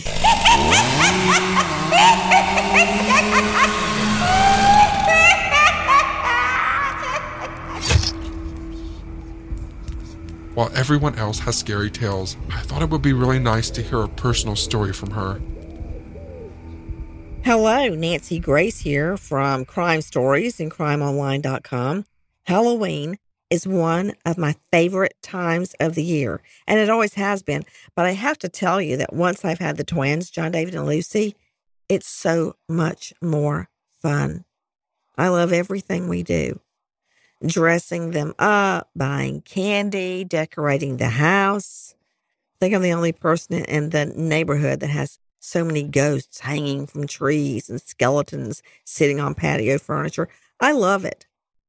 I think back when I was a little girl in rural Bibb County, middle Georgia.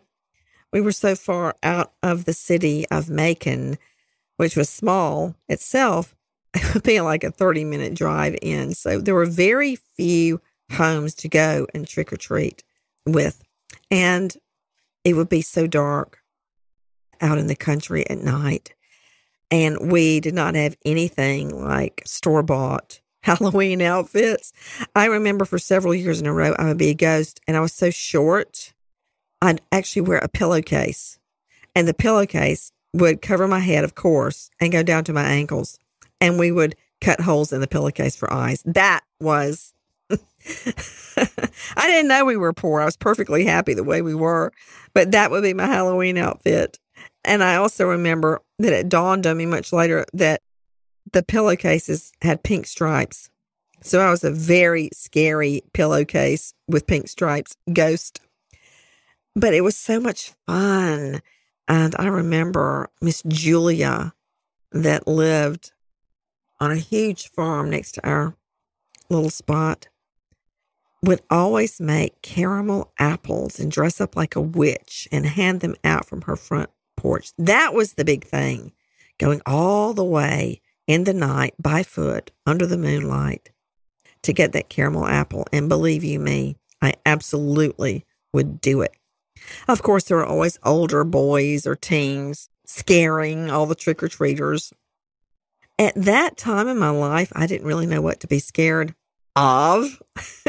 I didn't know anything about crime or scary movies or anything like that growing up. I really only learned about crime when my fiance was murdered just before our wedding. And that's when my world blew up.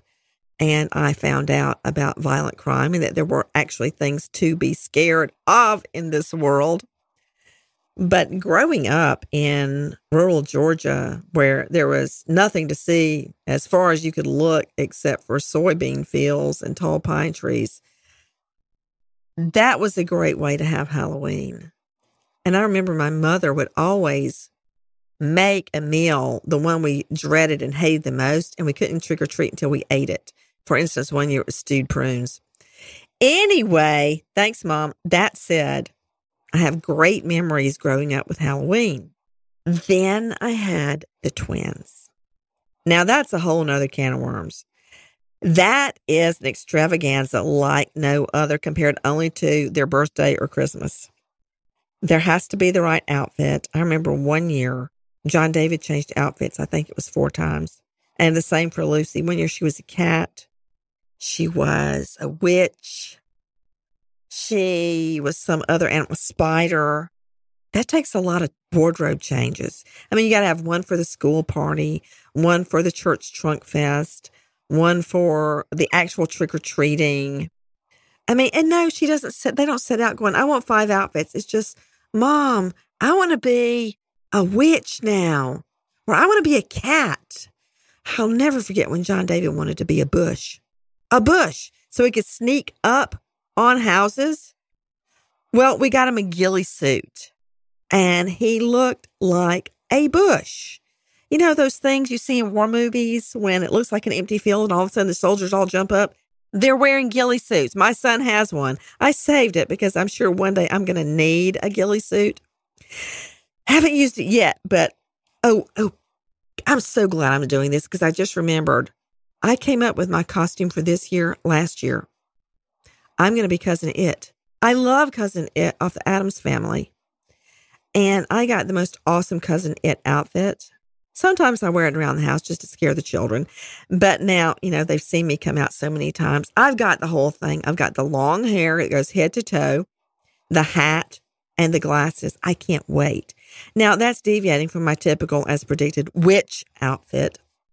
A lot of people ask me, do you go see horror movies at Halloween? And the answer to that is a big H E double L N O. No, I don't. Why? I've seen plenty of horror movies in real life. They weren't movies, they were real. Triple homicides, one homicide after the next, every type you can imagine drowning, strangulation, stabbing, shooting, asphyxiation, smothering, manual ligature, overdose, you name it, I've seen it. Bludgeoning, that's a bad one. So I have no desire to relive those real life experiences on the big silver screen. I'm going to stick with trick or treat. I'm going to help the twins get one of their mini costumes together. I'm going to follow them just as the sun sets at a discreet distance. It's like I'm not even there to make sure that no harm befalls them. We're going to have fun. We're going to hand out candy in the front yard to anybody that comes by. It's going to be a spooky night. And when the children get home, we're going to talk about all the candy they got. We're going to line it up on the floor so they can count it and see who got the most. P.S. It's always John David. They're going to run around the house stealing each other's candy, laughing their heads off. They're going to go to sleep too late because it's a school night this year. And then once I know they're asleep, I'm going to go through all their candy to make sure there are no razor blades. And they will never know the real life horrors that are out there. They'll sleep like two little angels. And so will I. So happy Halloween. That will be me, Cousin It. Nancy Grace signing off. What?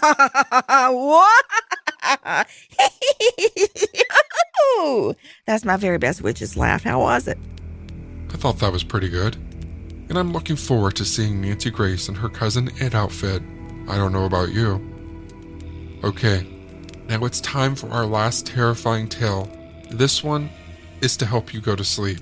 Kelly Barons Brinks hosts True Crime IRL and True Crime Sleep Stories.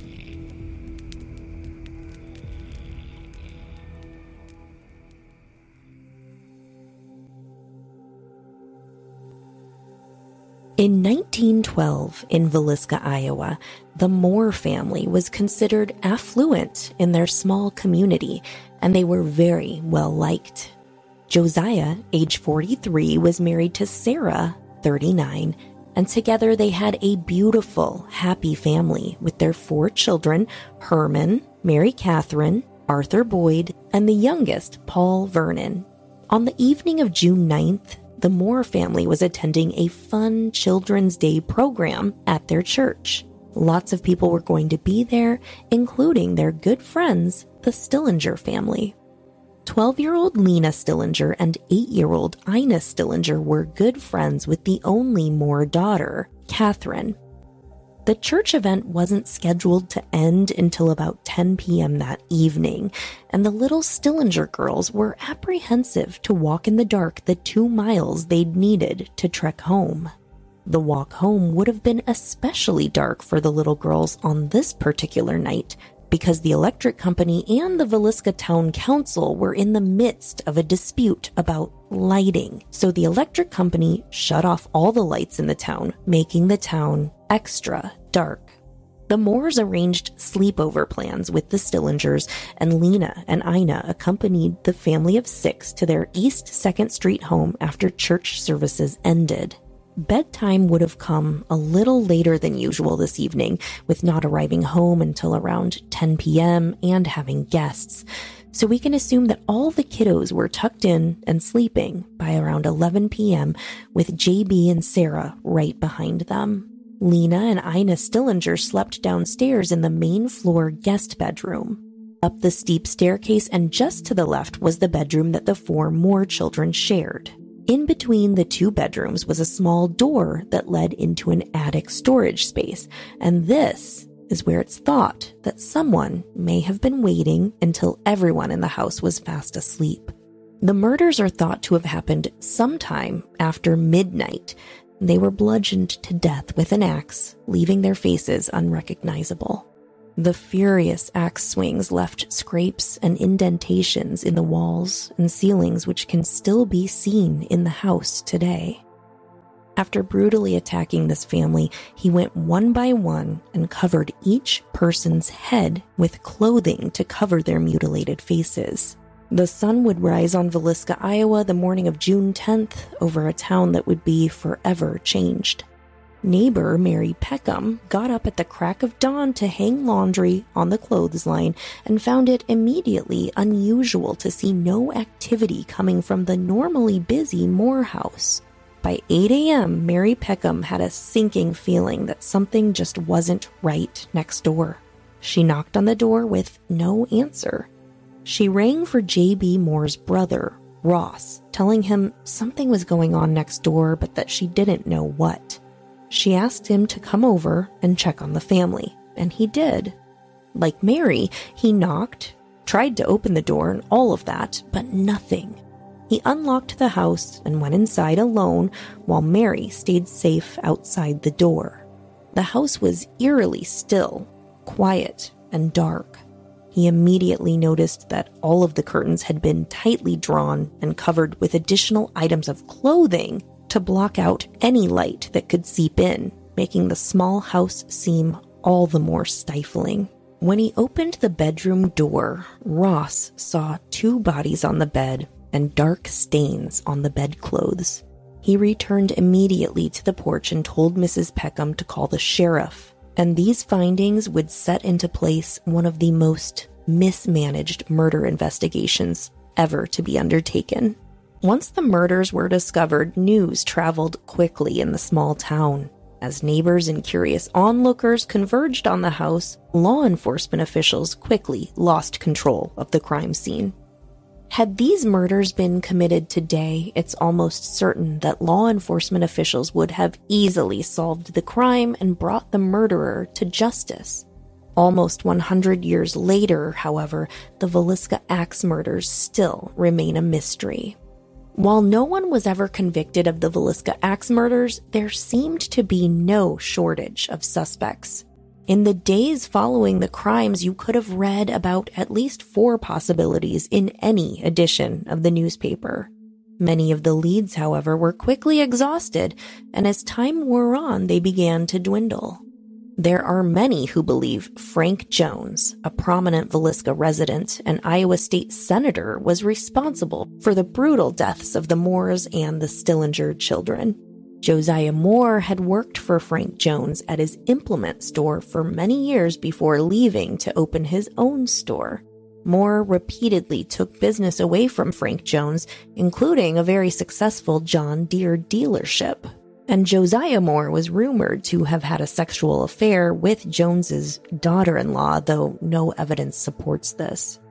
Were these bad business dealings and a potential affair enough motive for murder? Many people think yes, but many people also think Reverend George Kelly was responsible for the murders. Kelly was an English born traveling minister in town on the night of the murders. He was described as peculiar, reportedly having suffered a mental breakdown as an adolescent. As an adult, he was accused of being a peeping Tom and several times asking young women and girls to pose nude for him. In 1917, Kelly was even arrested for the Villisca Axe murders. Police obtained a confession from him. However, it followed many hours of intense interrogation, and later, Kelly recanted. After two separate trials, he was acquitted. And finally, in their 2017 book, The Man from the Train, Bill James and his daughter Rachel McCarthy James discuss the Villisca Axe murders as part of a much larger series of murders, which they believe were all committed by one single serial killer. They conclude that the murderer was Paul Mueller, an immigrant, possibly from Germany, who was the subject of an unsuccessful year long manhunt as the sole suspect in the 1897 murder of a family in West Brookfield, Massachusetts, who had employed him as a farmhand. The co authors of the book believe that Mueller was guilty of the Villisca Axe murders, as well as a killing spree that lasted over a decade, killing at least 59 people in 14 separate incidents. So, who was responsible for the Villisca Axe murders? To this day, we still don't know, but there was a strong possibility that a serial killer was actually at work. To many people, it seems as though the house is trying to speak to them. Visits by paranormal investigators have provided audio, video, and photographic proof of paranormal activity. Tours of the home have often been cut short by children's voices, falling lamps, moving ladders, and flying objects. Psychics have stated that there's a presence of spirits dwelling in the home, and many have claimed to communicate with them. Skeptics have come into the home and left believers. Who killed the victims of the Villisca Axe murders? And is the house haunted? You can find out for yourself, and you can even stay there overnight. Have a happy and safe Halloween, everyone, and be sure to lock your doors. Bye bye. Well, all good things must come to an end. I hope you enjoyed A Nightmare Before Halloween. And don't forget you can find the names of all the podcasts involved in the show notes, along with where to listen. Each of the stories you heard in this collaboration were created by those podcasters to give you this extra entertainment. So please, wherever you're listening, let your podcaster know that you appreciate them and what they do. I'd also like to thank my team at Foul Play Crime Series for helping me put together this episode. It was seriously a massive undertaking. Again, I'm Shane Waters, and it's been my honor to be your friend in the dark. Good night.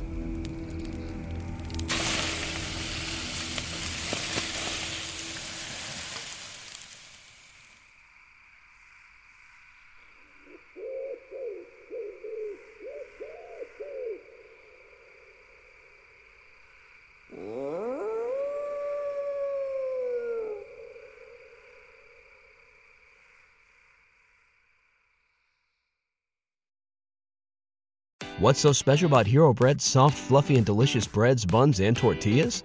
These ultra low net carb baked goods contain zero sugar, fewer calories, and more protein than the leading brands, and are high in fiber to support gut health. Shop now at hero.co. Everybody in your crew identifies as either Big Mac Burger, McNuggets, or McCrispy Sandwich, but you're the filet fish Sandwich all day. That crispy fish, that savory tartar sauce, that melty cheese, that pillowy bun. Yeah, you get it. Every time. And if you love the filet of fish, right now you can catch two of the classics you love for just $6. Limited time only. Price and participation may vary. Cannot be combined with any other offer. Single item at regular price. Ba da ba ba ba.